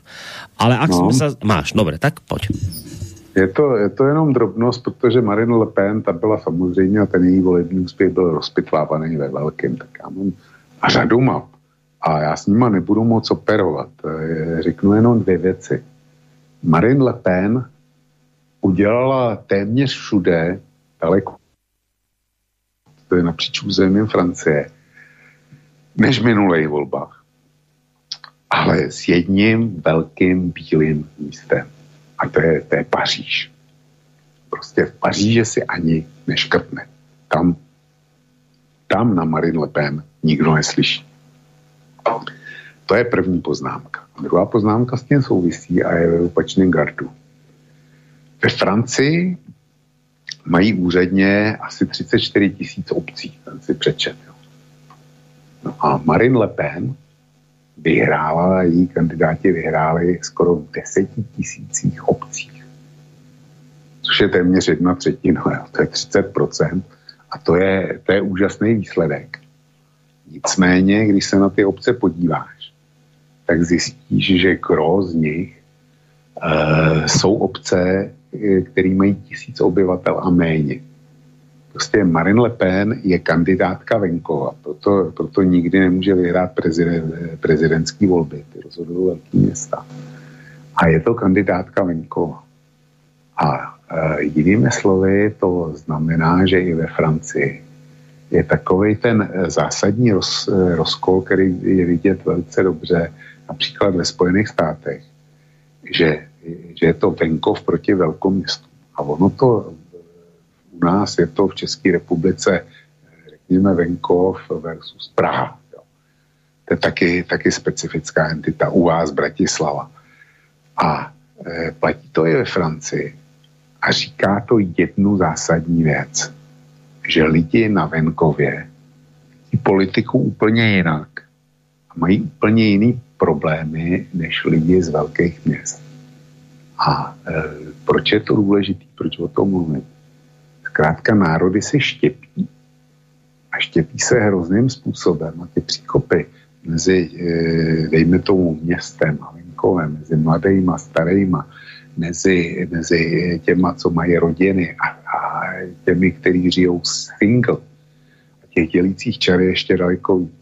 Tak narůstají obrovským způsobem. Já příští týden vydám zajímavý průzkum, který mám, nebo sadu průzkumů, který mám eh, o Spojených státech. A určitě si to přečteš.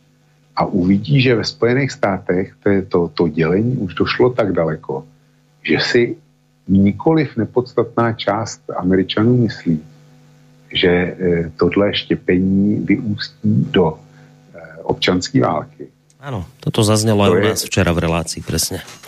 Já tam mám, já ten průzkum mám i s číslama.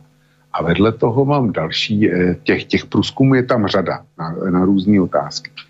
A vedle toho nemá část Američanů si myslí, že je nejvyšší čas, aby se Spojené státy rozštěpily na státy, které jsou řízený demokratama, které jsou řízený republikánama a šli si každý svou cestu.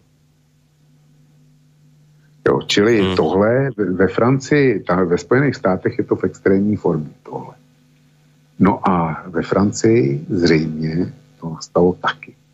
A tenhle trend, já ho považuji za velmi nebezpečný, protože my mluvíme o národu, ale o kterém národu chceš mluvit ve Spojených státech, a o kterém národu chceš mluvit ve Francii a o kterém národu chceš mluvit e, například v Polsku, jo, když jsme u toho. Čili tohle je naprosto nebezpečný trend. A e, ty bruselský šílenci tohle nevidí.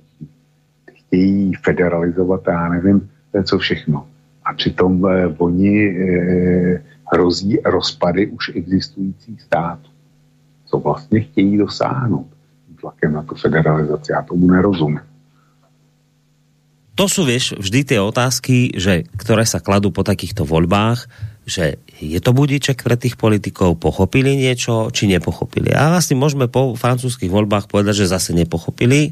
Lebo teraz majú, však nakoniec tak si to aj presne písal u seba, že teraz si už našli niečo iné, to už teraz ako nejako to dá, dá to ten Macron. My teraz máme inú tému, my už teraz riešime E, a to nehovorím, že si robím oslý mostík k inej téme, nemusíme sa tomu venovať, len teda hovorím, že už, už máme inú tému, teraz riešime e, štatút kandidátsky pre Ukrajinu, Moldavsko a možno potom pre Gruzínsko, čiže teraz máme toto. My už teraz iné veci riešime. Viete, to už to, to dá ako bude, nebojte. Čiže akoby že naozaj, že vždy po tých voľbách ja by som chcel odpovedať na to, že od tých politikov, keby to sa dalo, že spýtať, čak ste si uvedomili, čo sa stalo? Či ste stále to nechápete? Aj toho Fialu by som sa chcel spýtať po tom prejave, že teraz budeš mať po prázdninách príde šok, si povedal ľuďom. A ty si uvedomuješ, čo ste spravili? Ty už chápeš, čo spôsobili sankcie, ktoré ste popríjmali? Či stále si myslíš, že nimi zachraňuješ európske hodnoty? Alebo už niečo začínaš trošku tušiť? E, keď ti tu vlk, alebo včera hovoril Jaroslav Štefec, analytik vojenský v relácii, presne to isté, čo teraz ty, že počúvate ľudia, hrozí tu občanská vojna? E, rozumiete vy politici, že o čom sa tu bavíme? Či ešte stále to nechápete? Že to by som ja vždy akoby po tých voľbách by som chcel odpovedať na toto, že či už si to začínate uvedomovať, alebo nie. A vychádza mi to stále tak, že nie. Že vlčko, že nie. Že stále si idú svoje. No to mě vychází taky a e, prostě oni nejsou e, jednak schopní a jednak nejsou ochotní e, ke změně kurzu. Že nejsou schopní, s tím, e, s tím se prostě narodíš a se s tím nic neuděláš, e, svůj stín nikdo nepřekročí. Jo ale e, že nejsou e, ochotní, tak to se, dá, to se dá logicky vysvětlit. Protože kdyby byli ochotní mm, e, změnit kurz, byli toho schopní a k tomu potřebuješ ochotu, kdyby tu ochotu projevili, tak by sami o sobě prohlásili, my jsme lidi, my jsme vás klamali, ta naše cesta byla špatná, a teď, se, teď jsme si to uvědomili, že, že jsme to řídili špatně a buď, buďte tak hodní, my vás teď povedeme dobře a e, zvolte nás znova. To, to, jako to, tohle nikdo neudělá, protože je to absurdní, že jo? To oni si uvědomují. Čili nejsou ochotní přiznat omyl ani v případě, že je ten omyl při, už, už doslova fackuje. Jo? No, teraz si urobím ten oslý mostík, e, lebo sa tu bavíme o tom, či si to už tí politici uvedomujú, že sa tu už začínajú skloňovať slova o občanských vojnách. No, tak bavíme sa tu o Francúzsku a Francúzsku si týmto nedávno, teda nedávno, svoje histórii nie tak dávnej prešlo. Keď ľudia tam spievali e, si na perách tú pesničku o tom v refréne, že do zbrane občania sformujeme batalióny vpred nech nečistá krv napojí brázdy našich polí. Pozor, vážení politici, pozor, pozor, veľký pozor, aby sa vám toto nejakým spôsobom zase nezopakovalo. Ak neviete, o akej pesničke hovorím, tak si ju dáme v takejto epickej verzii.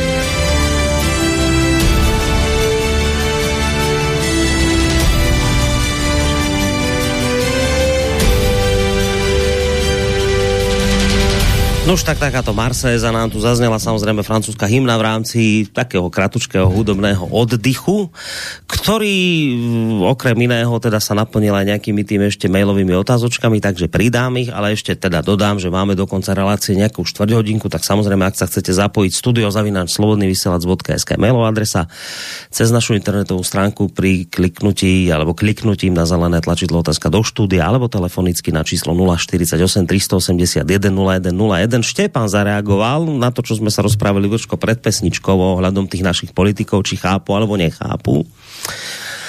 No on píše a pýta sa otázku, že no ale otázka je, jestli ste vy v alternatívie v úvodzovkách pochopili, že politici nic chápat nemusí. Oni jdou svou agendu a názor voličů je vůbec nezajímá. Nebo ste zapomněli, jak dopadlo hnutí žlutých vest? Tak, to je otázka od Štěpána hnutí žlutých vest nedopadlo, nedopadlo nějak zle, eh, hnutí žlutých vest zabil covid. Takže eh, a názory voličů Macrona nakonec museli velmi zajímat a v podstatě eh, říkám, že Macron je dítě štěstěny. Povedlo se mu ty volby konat ještě v době mírné inflace, v oboje teda ve Francii a e, ze žlutých nebo z problémů žlutých vest ho dostal covid. Kdyby nebyl přišel covid, tak by ty protesty byly trvaly. No a máme tu ešte niečo od Ľuba z Madridu, len jedna rýchla poznámka na vlka, čo sa týka francúzského venkova, teda dediny. E, treba si uvedomiť, že na tom venkovie žije veľmi veľa bohatých, ba priam až aristokratických rodín, Francúzsko má veľmi veľa zámkov a hradov, ktoré sú v súkromnom vlastníctve a tí aristokrati tam naozaj aj žijú a tým pádom dokážu ovplyvniť aj verejnú mienku. Samozrejme, že negeneralizujem, e, tak len toľko, rád vás počúvam, ďakujem. Lubo. Já k tomu nemám celkem co říct e, s francouzským venkovem. Nejsem obeznámen s výjimkou francouzské literatury a to je v daném případě málo. Takže děkuji za tu poznámku. Dobre, pozorám, ďalší melík skočil.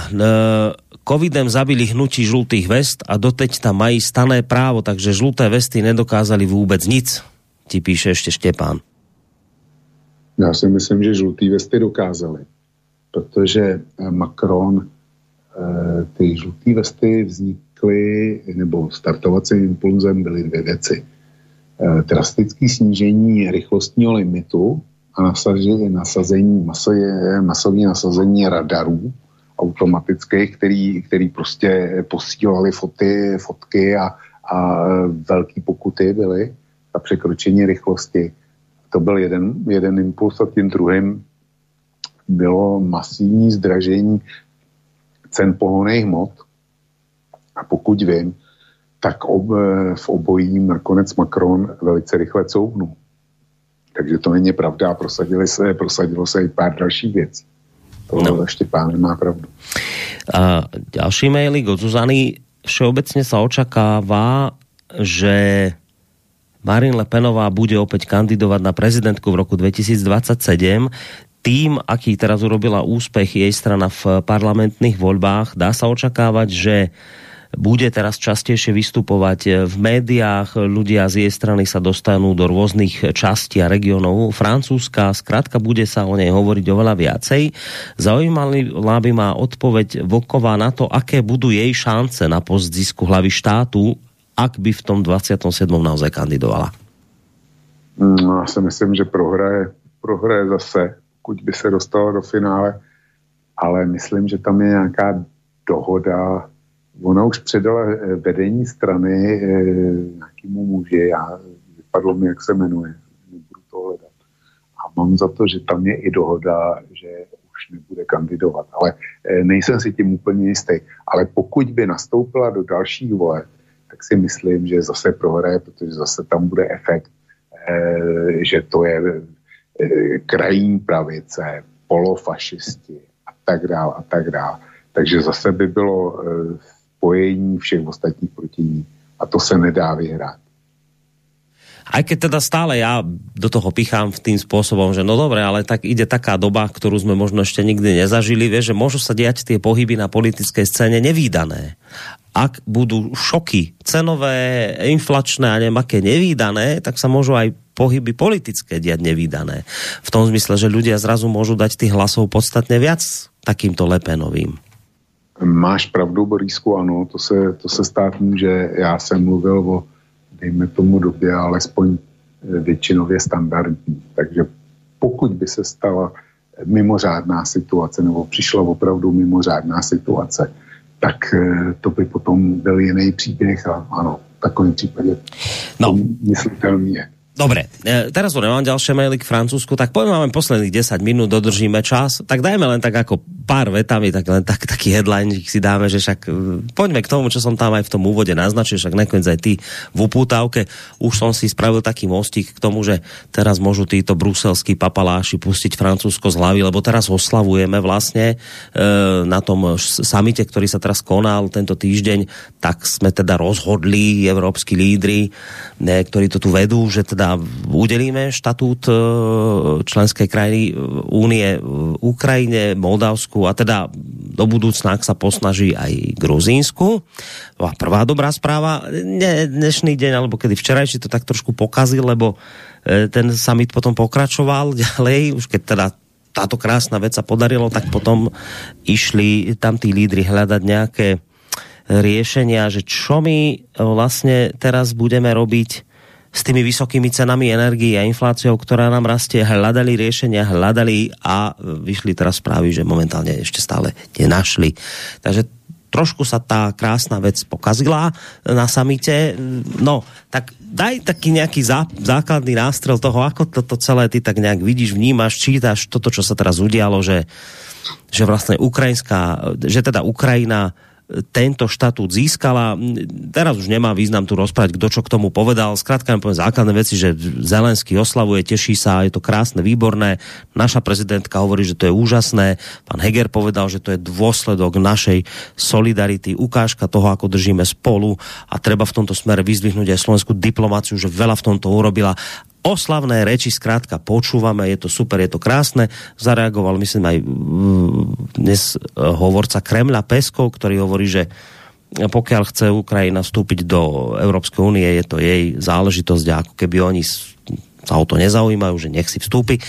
No, zkrátka a dobre, čo ti z tohto vychádza celého, čo sa v týchto dňoch udialo? Že to je povinný propagandistický a retorický cvičení za kterým eh, schází obsah eh, těch eh, dojmů nebo střípků, který k tomu patří, těch je víc. Máš Gruzii, která, která byla pominuta. Jo? Spolu, spolu s Ukrajinou se této cti dostalo i Moldavsku. A Ukrajina si, to, si ten kandidátský status na rozdíl od takový Bosny, která o něm jedná už, já nevím, eh, deset let nejmín, spíš 15, tak eh, ho dostala. Dostala ho v podstatě hned, eh, co požádala. Bosna požádala před 15 lety a nemá nic.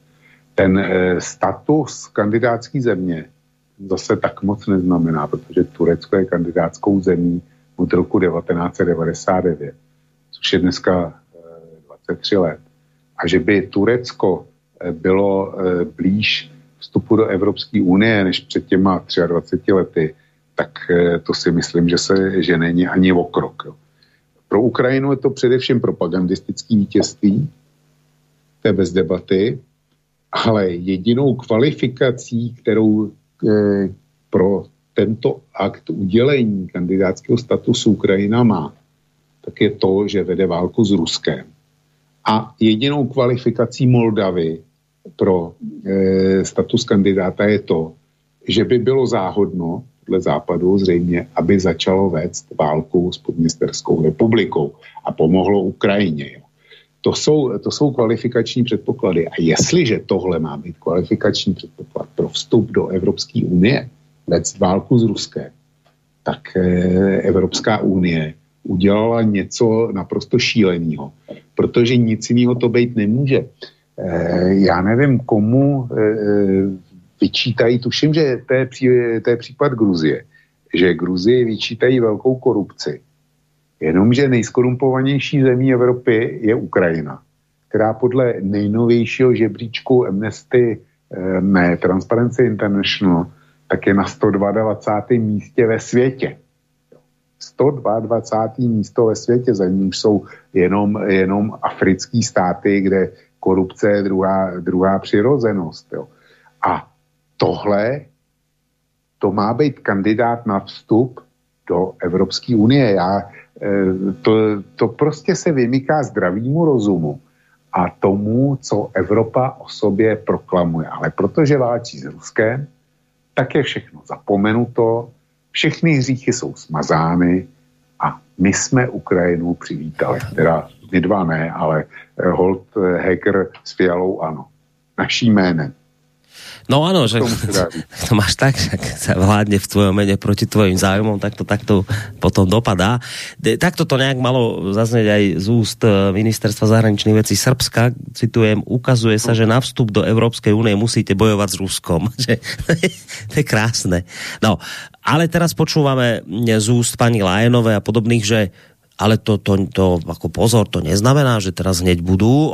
Teraz majú pred sebou veľmi vážne úlohy Ukrajinci. Ukrajinské vedenie má pred sebou teraz domáce úlohy. Veríme, že si ich splní. Čiže teraz oni nehovoria, že automaticky ich berieme. To nikto nepovedal. Teraz bude prostě na Ukrajine záležať, či si túto domácu úlohu splní, či splní tie veci, ktoré sú nutné na vstup do Európskej únie, vysporiadať sa práve s tou korupciou a s inými vecami, ja neviem čo, všetko, právny štát. No, tak ale veríme, že to Ukrajinci zvládnou ty tomu neveríš? A ty tomu věříš? To je... to, to, jako Borísku, říkat, že Ukrajinci najednou, že tam skončí korupce v zemi, která byla chudá a která teď bude neskonale chudší, je to země rozvrácená. Přijde tam zahraniční pomoc a bude muset být velká. Ona teda nebude ani zdaleka taková, jak si Ukrajinci představují a jak, jak bude Zelenský eh, prosazovat. To, to jako jak Zelenskýho, tak Ukrajince čeká velký a nemilý vystřízlivění eh, z těchto růžových snů, ale přesto tam velký západní peníze přijdou. A samozřejmě, že každý eh, okolo koho, okolo něhož ty peníze na kilometr projdou, tak bude koukat, jak část z nich ukrást. Tak prostě je. Teď, hele, máme zkušenosti z našich dvou zemí, jak se nakládá s evropskými dotacemi. A to si myslím, že do ukrajinských poměrů máme na Slovensku i v Čechách naštěstí ještě hodně daleko. Jo, čili krásce tam nepřestane. Oligarchové. Oligarchové tak jako té oligarchizace Ukrajiny. Ale oni jsou ty, kteří tam hejbají těma Eh, těma politickýma figurkama, tak ty doprovolně odevzdají moc a řeknou Bruselu, tak prosím vás, tady to máte. My eh, teď eh, půjdeme do lesa a najdeme si tam jeskyni a v té jeskyni budeme od teďka žít, aby jsme vás nerušili a prosím vás, nezavírejte nás, nechte nás v té jeskyni a my už teďko, od teďka budeme hodní a budeme žít jako bůstevníci. Tak jestli si tohle, tohle někdo, někdo maluje a představuje, tak nezná život, jo. A navíc e, Ukrajinci budou čekat rychlou pomoc a velkou pomoc. Ta pomoc nebude ani velká, nebude ani rychlá. E, čili to se obrátí, obrátí proti Evropské unii. No to, na to tam... sa chcel spýtať práve ťa. Presne na toto, vieš, že prepáč, že som ti do toho skočil, ale no dobré, ale my sme teraz niečo urobili, však to je síce milé, že my zároveň povieme, že to ešte neznamená, že hneď budete členom, ale my veríme, že sa stanete a teraz máš tých ľudí nejak nastavených. Teraz vidíš, tie koncerty za Ukrajinu sa diali. Neviem, čo ľudia sú... Časť ľudí naozaj to tak vníma, že teraz ta Ukrajina si zaslúži z do únie a, a vďaka Európskej únii, že konečne ste spravili takýto krásny krok popri tom vyzbrojovaní, ktoré je nutné, tak ďakujeme veľmi pekne vám Bruselu, že sa to podarilo. Stojíme za Ukrajinou, dáme si ďalšiu vlajčku na Facebook vďaka to a, a tak. A máme takýchto ľudí kopec. Oni teraz naozaj čakajú, že títo politici toto dotiahnu do konca. A to je, a to je teda veľká masa ľudí. Keď sme sa tu bavili o nejaké hrozbe občianskej spoločnosti, tak to máme tak zhruba rozčesnuté na poli. Polovica ľudí to vidí takto, polovica ľudí to vidí opačne. A to je veľká sila, ktorú politici musia rešpektovať. Oni týmto ľuďom teraz vliali nejakú nádej a teraz je otázka, ako sa s týmto ide Európska únia vysporiadať. No, tak e, bavil, bavil se o Ukrajincích, jo? Ano, ano.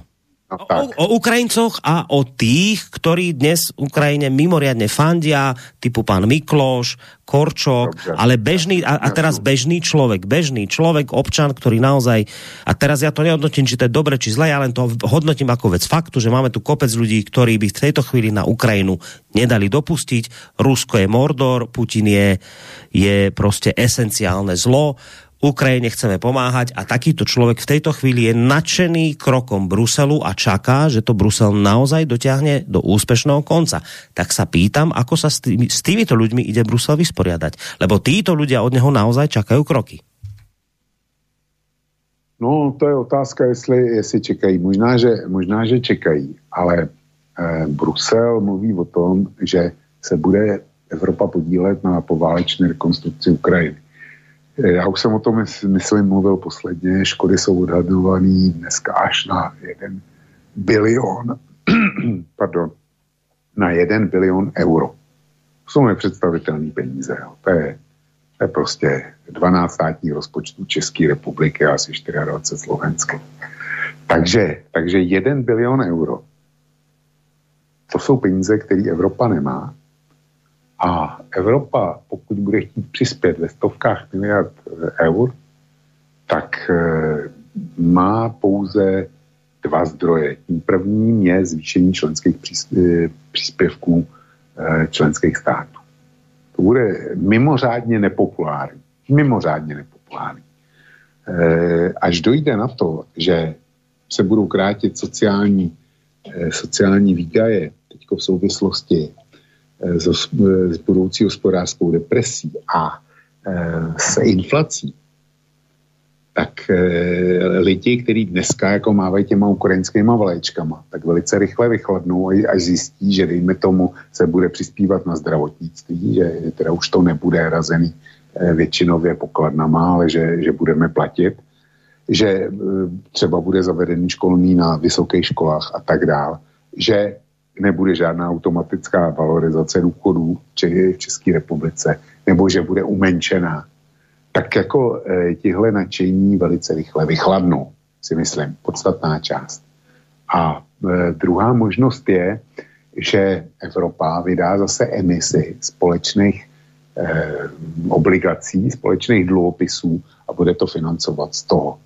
Ale tohle asi Němci budou chtít zatrhnout a e, tohle je bezbolestná forma. Jestliže to nemusím platit, já ze svý kapsy nebo stát a e, nebo mezi transfery, tak jestli se zadluží Evropská unie, e, je trtivé většině lidí jedno, ale nebude to jedno Němcům.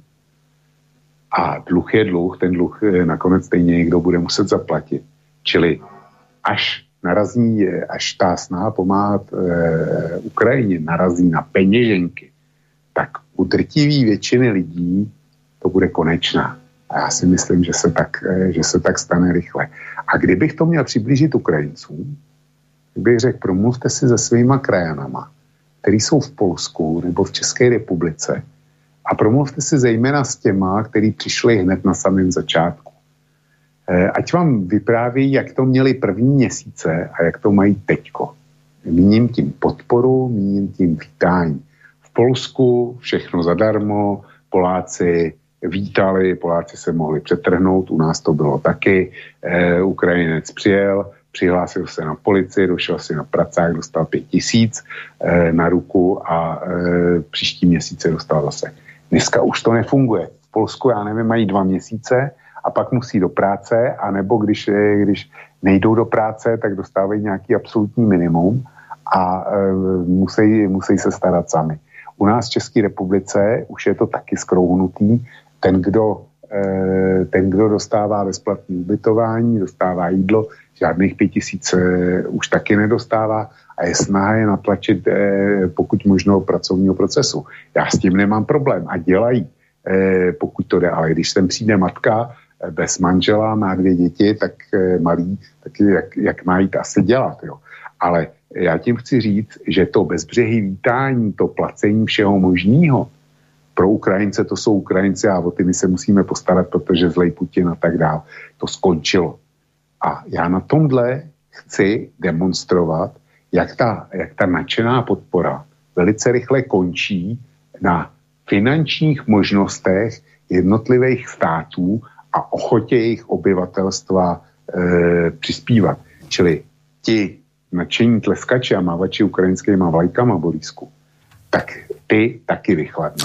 A isté budú aj takí, ktorí nevychladnú, ale to už bude teda tá značná menšina. Povedzme, že teda vítači z týchto dôvodov, ktoré si pomi, po, teraz pomenoval, si postupne vlajočky poodstraňujú, lebo trošku zistia, že majú už iný názor. No ale ešte k tým Ukrajincom a potom už ukončíme, nebudeme naťahovať e, túto reláciu. No ale to znamená, Vočko, že tí Ukrajinci, ktorí teraz žijú na Ukrajine a tešia sa a radujú z toho, že pán Zelenský toto sa podarilo, dosiahlo, on teraz robí prejavy k národu a tak a, a všetci sa tam tešia a vidia perspektívu a tak, tak to vyzerá tak, že oni môžu ostať z tej Európskej únii časom veľmi sklamaní.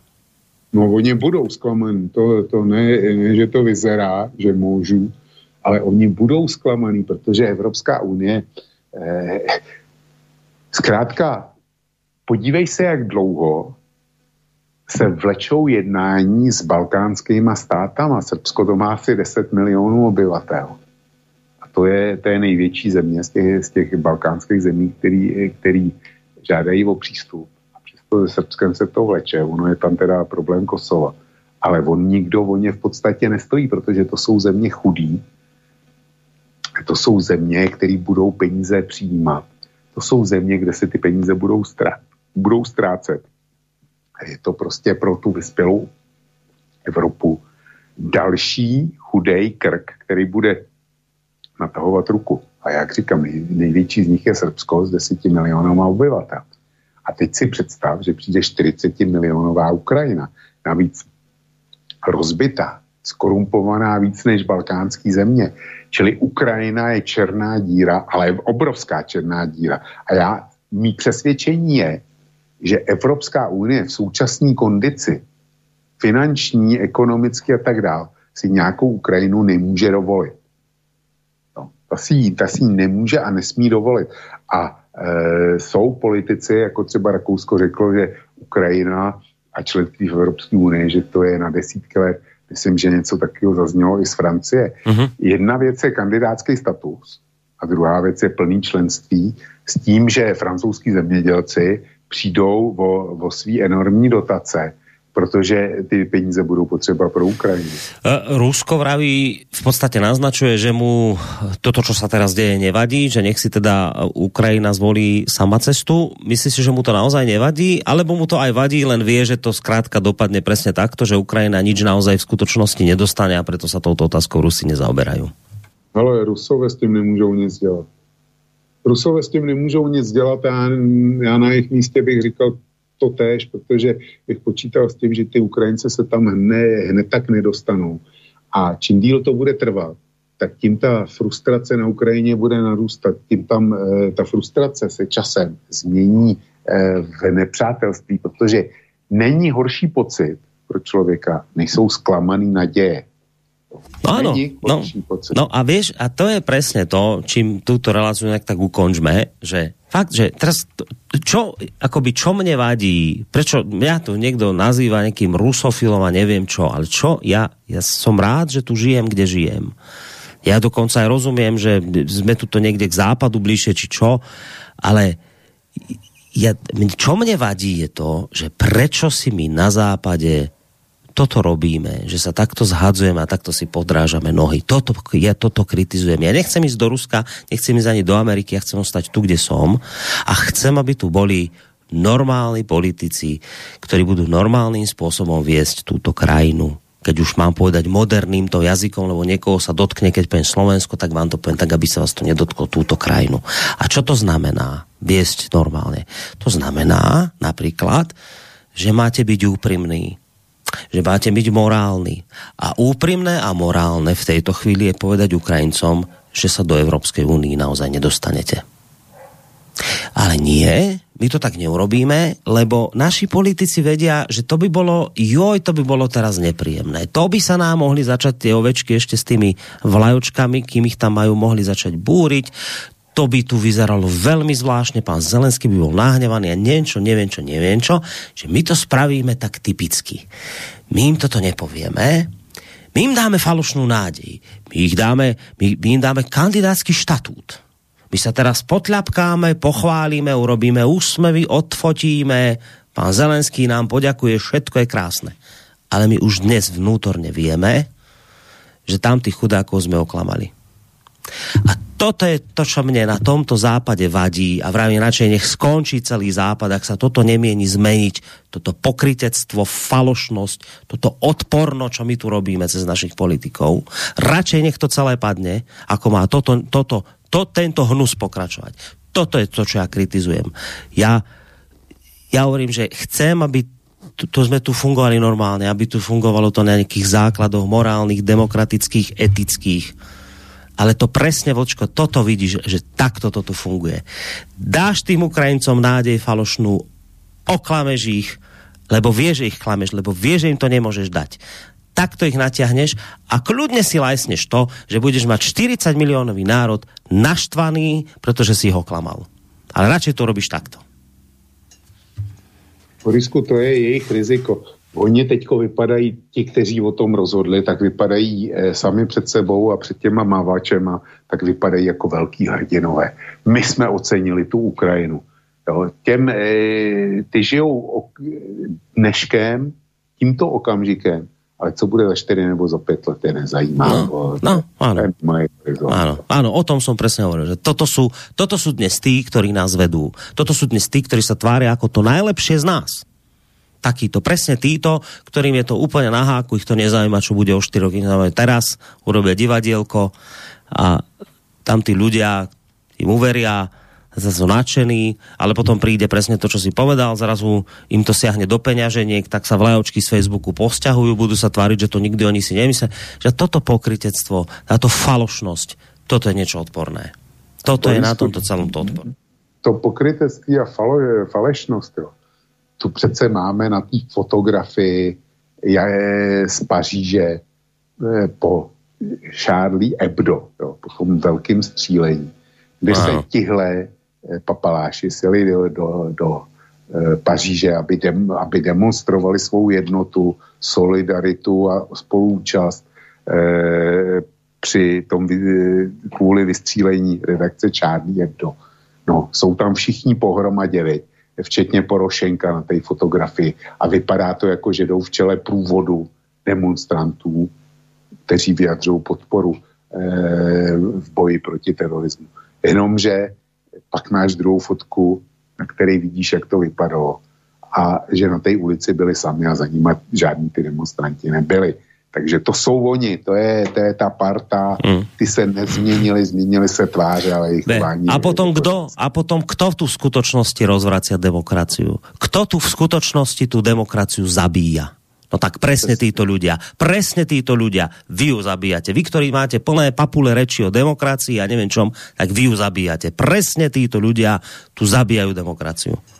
A idete z toho poraziť. Nič končíme, ideme domov, ideme spať. Dobre, Vlčko. Asi to už môžeme odpískať, lebo však aj tak už naťahujem. Ja nechcem ten čas naťahovať, lebo viem, že potrebuješ v tom štandardnom čase končiť. Aj tak sme to trošku natiahli. Maily som viac menej prečítal k Francúzsku. Tie, ktoré ostali, tak nech sa ľudia nehnevajú. Tie české témy budete riešiť asi naozaj s najväčšou pravdepodobnosťou teraz vo štvrtok najbližší v Trikolore, takže tam sa odpoveď na tieto otázky dostane smerom k vám. Takže Vočko, ďakujem ti veľmi pekne za dnešok a pekný víkend.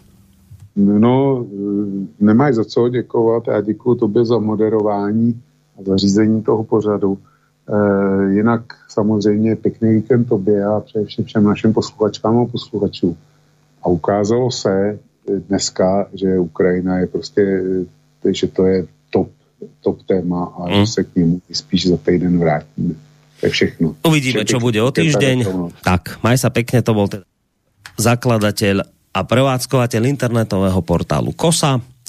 Pekný zvyšok večera a príjemný víkend vám praje Boris Koroni z Maltko štúdia.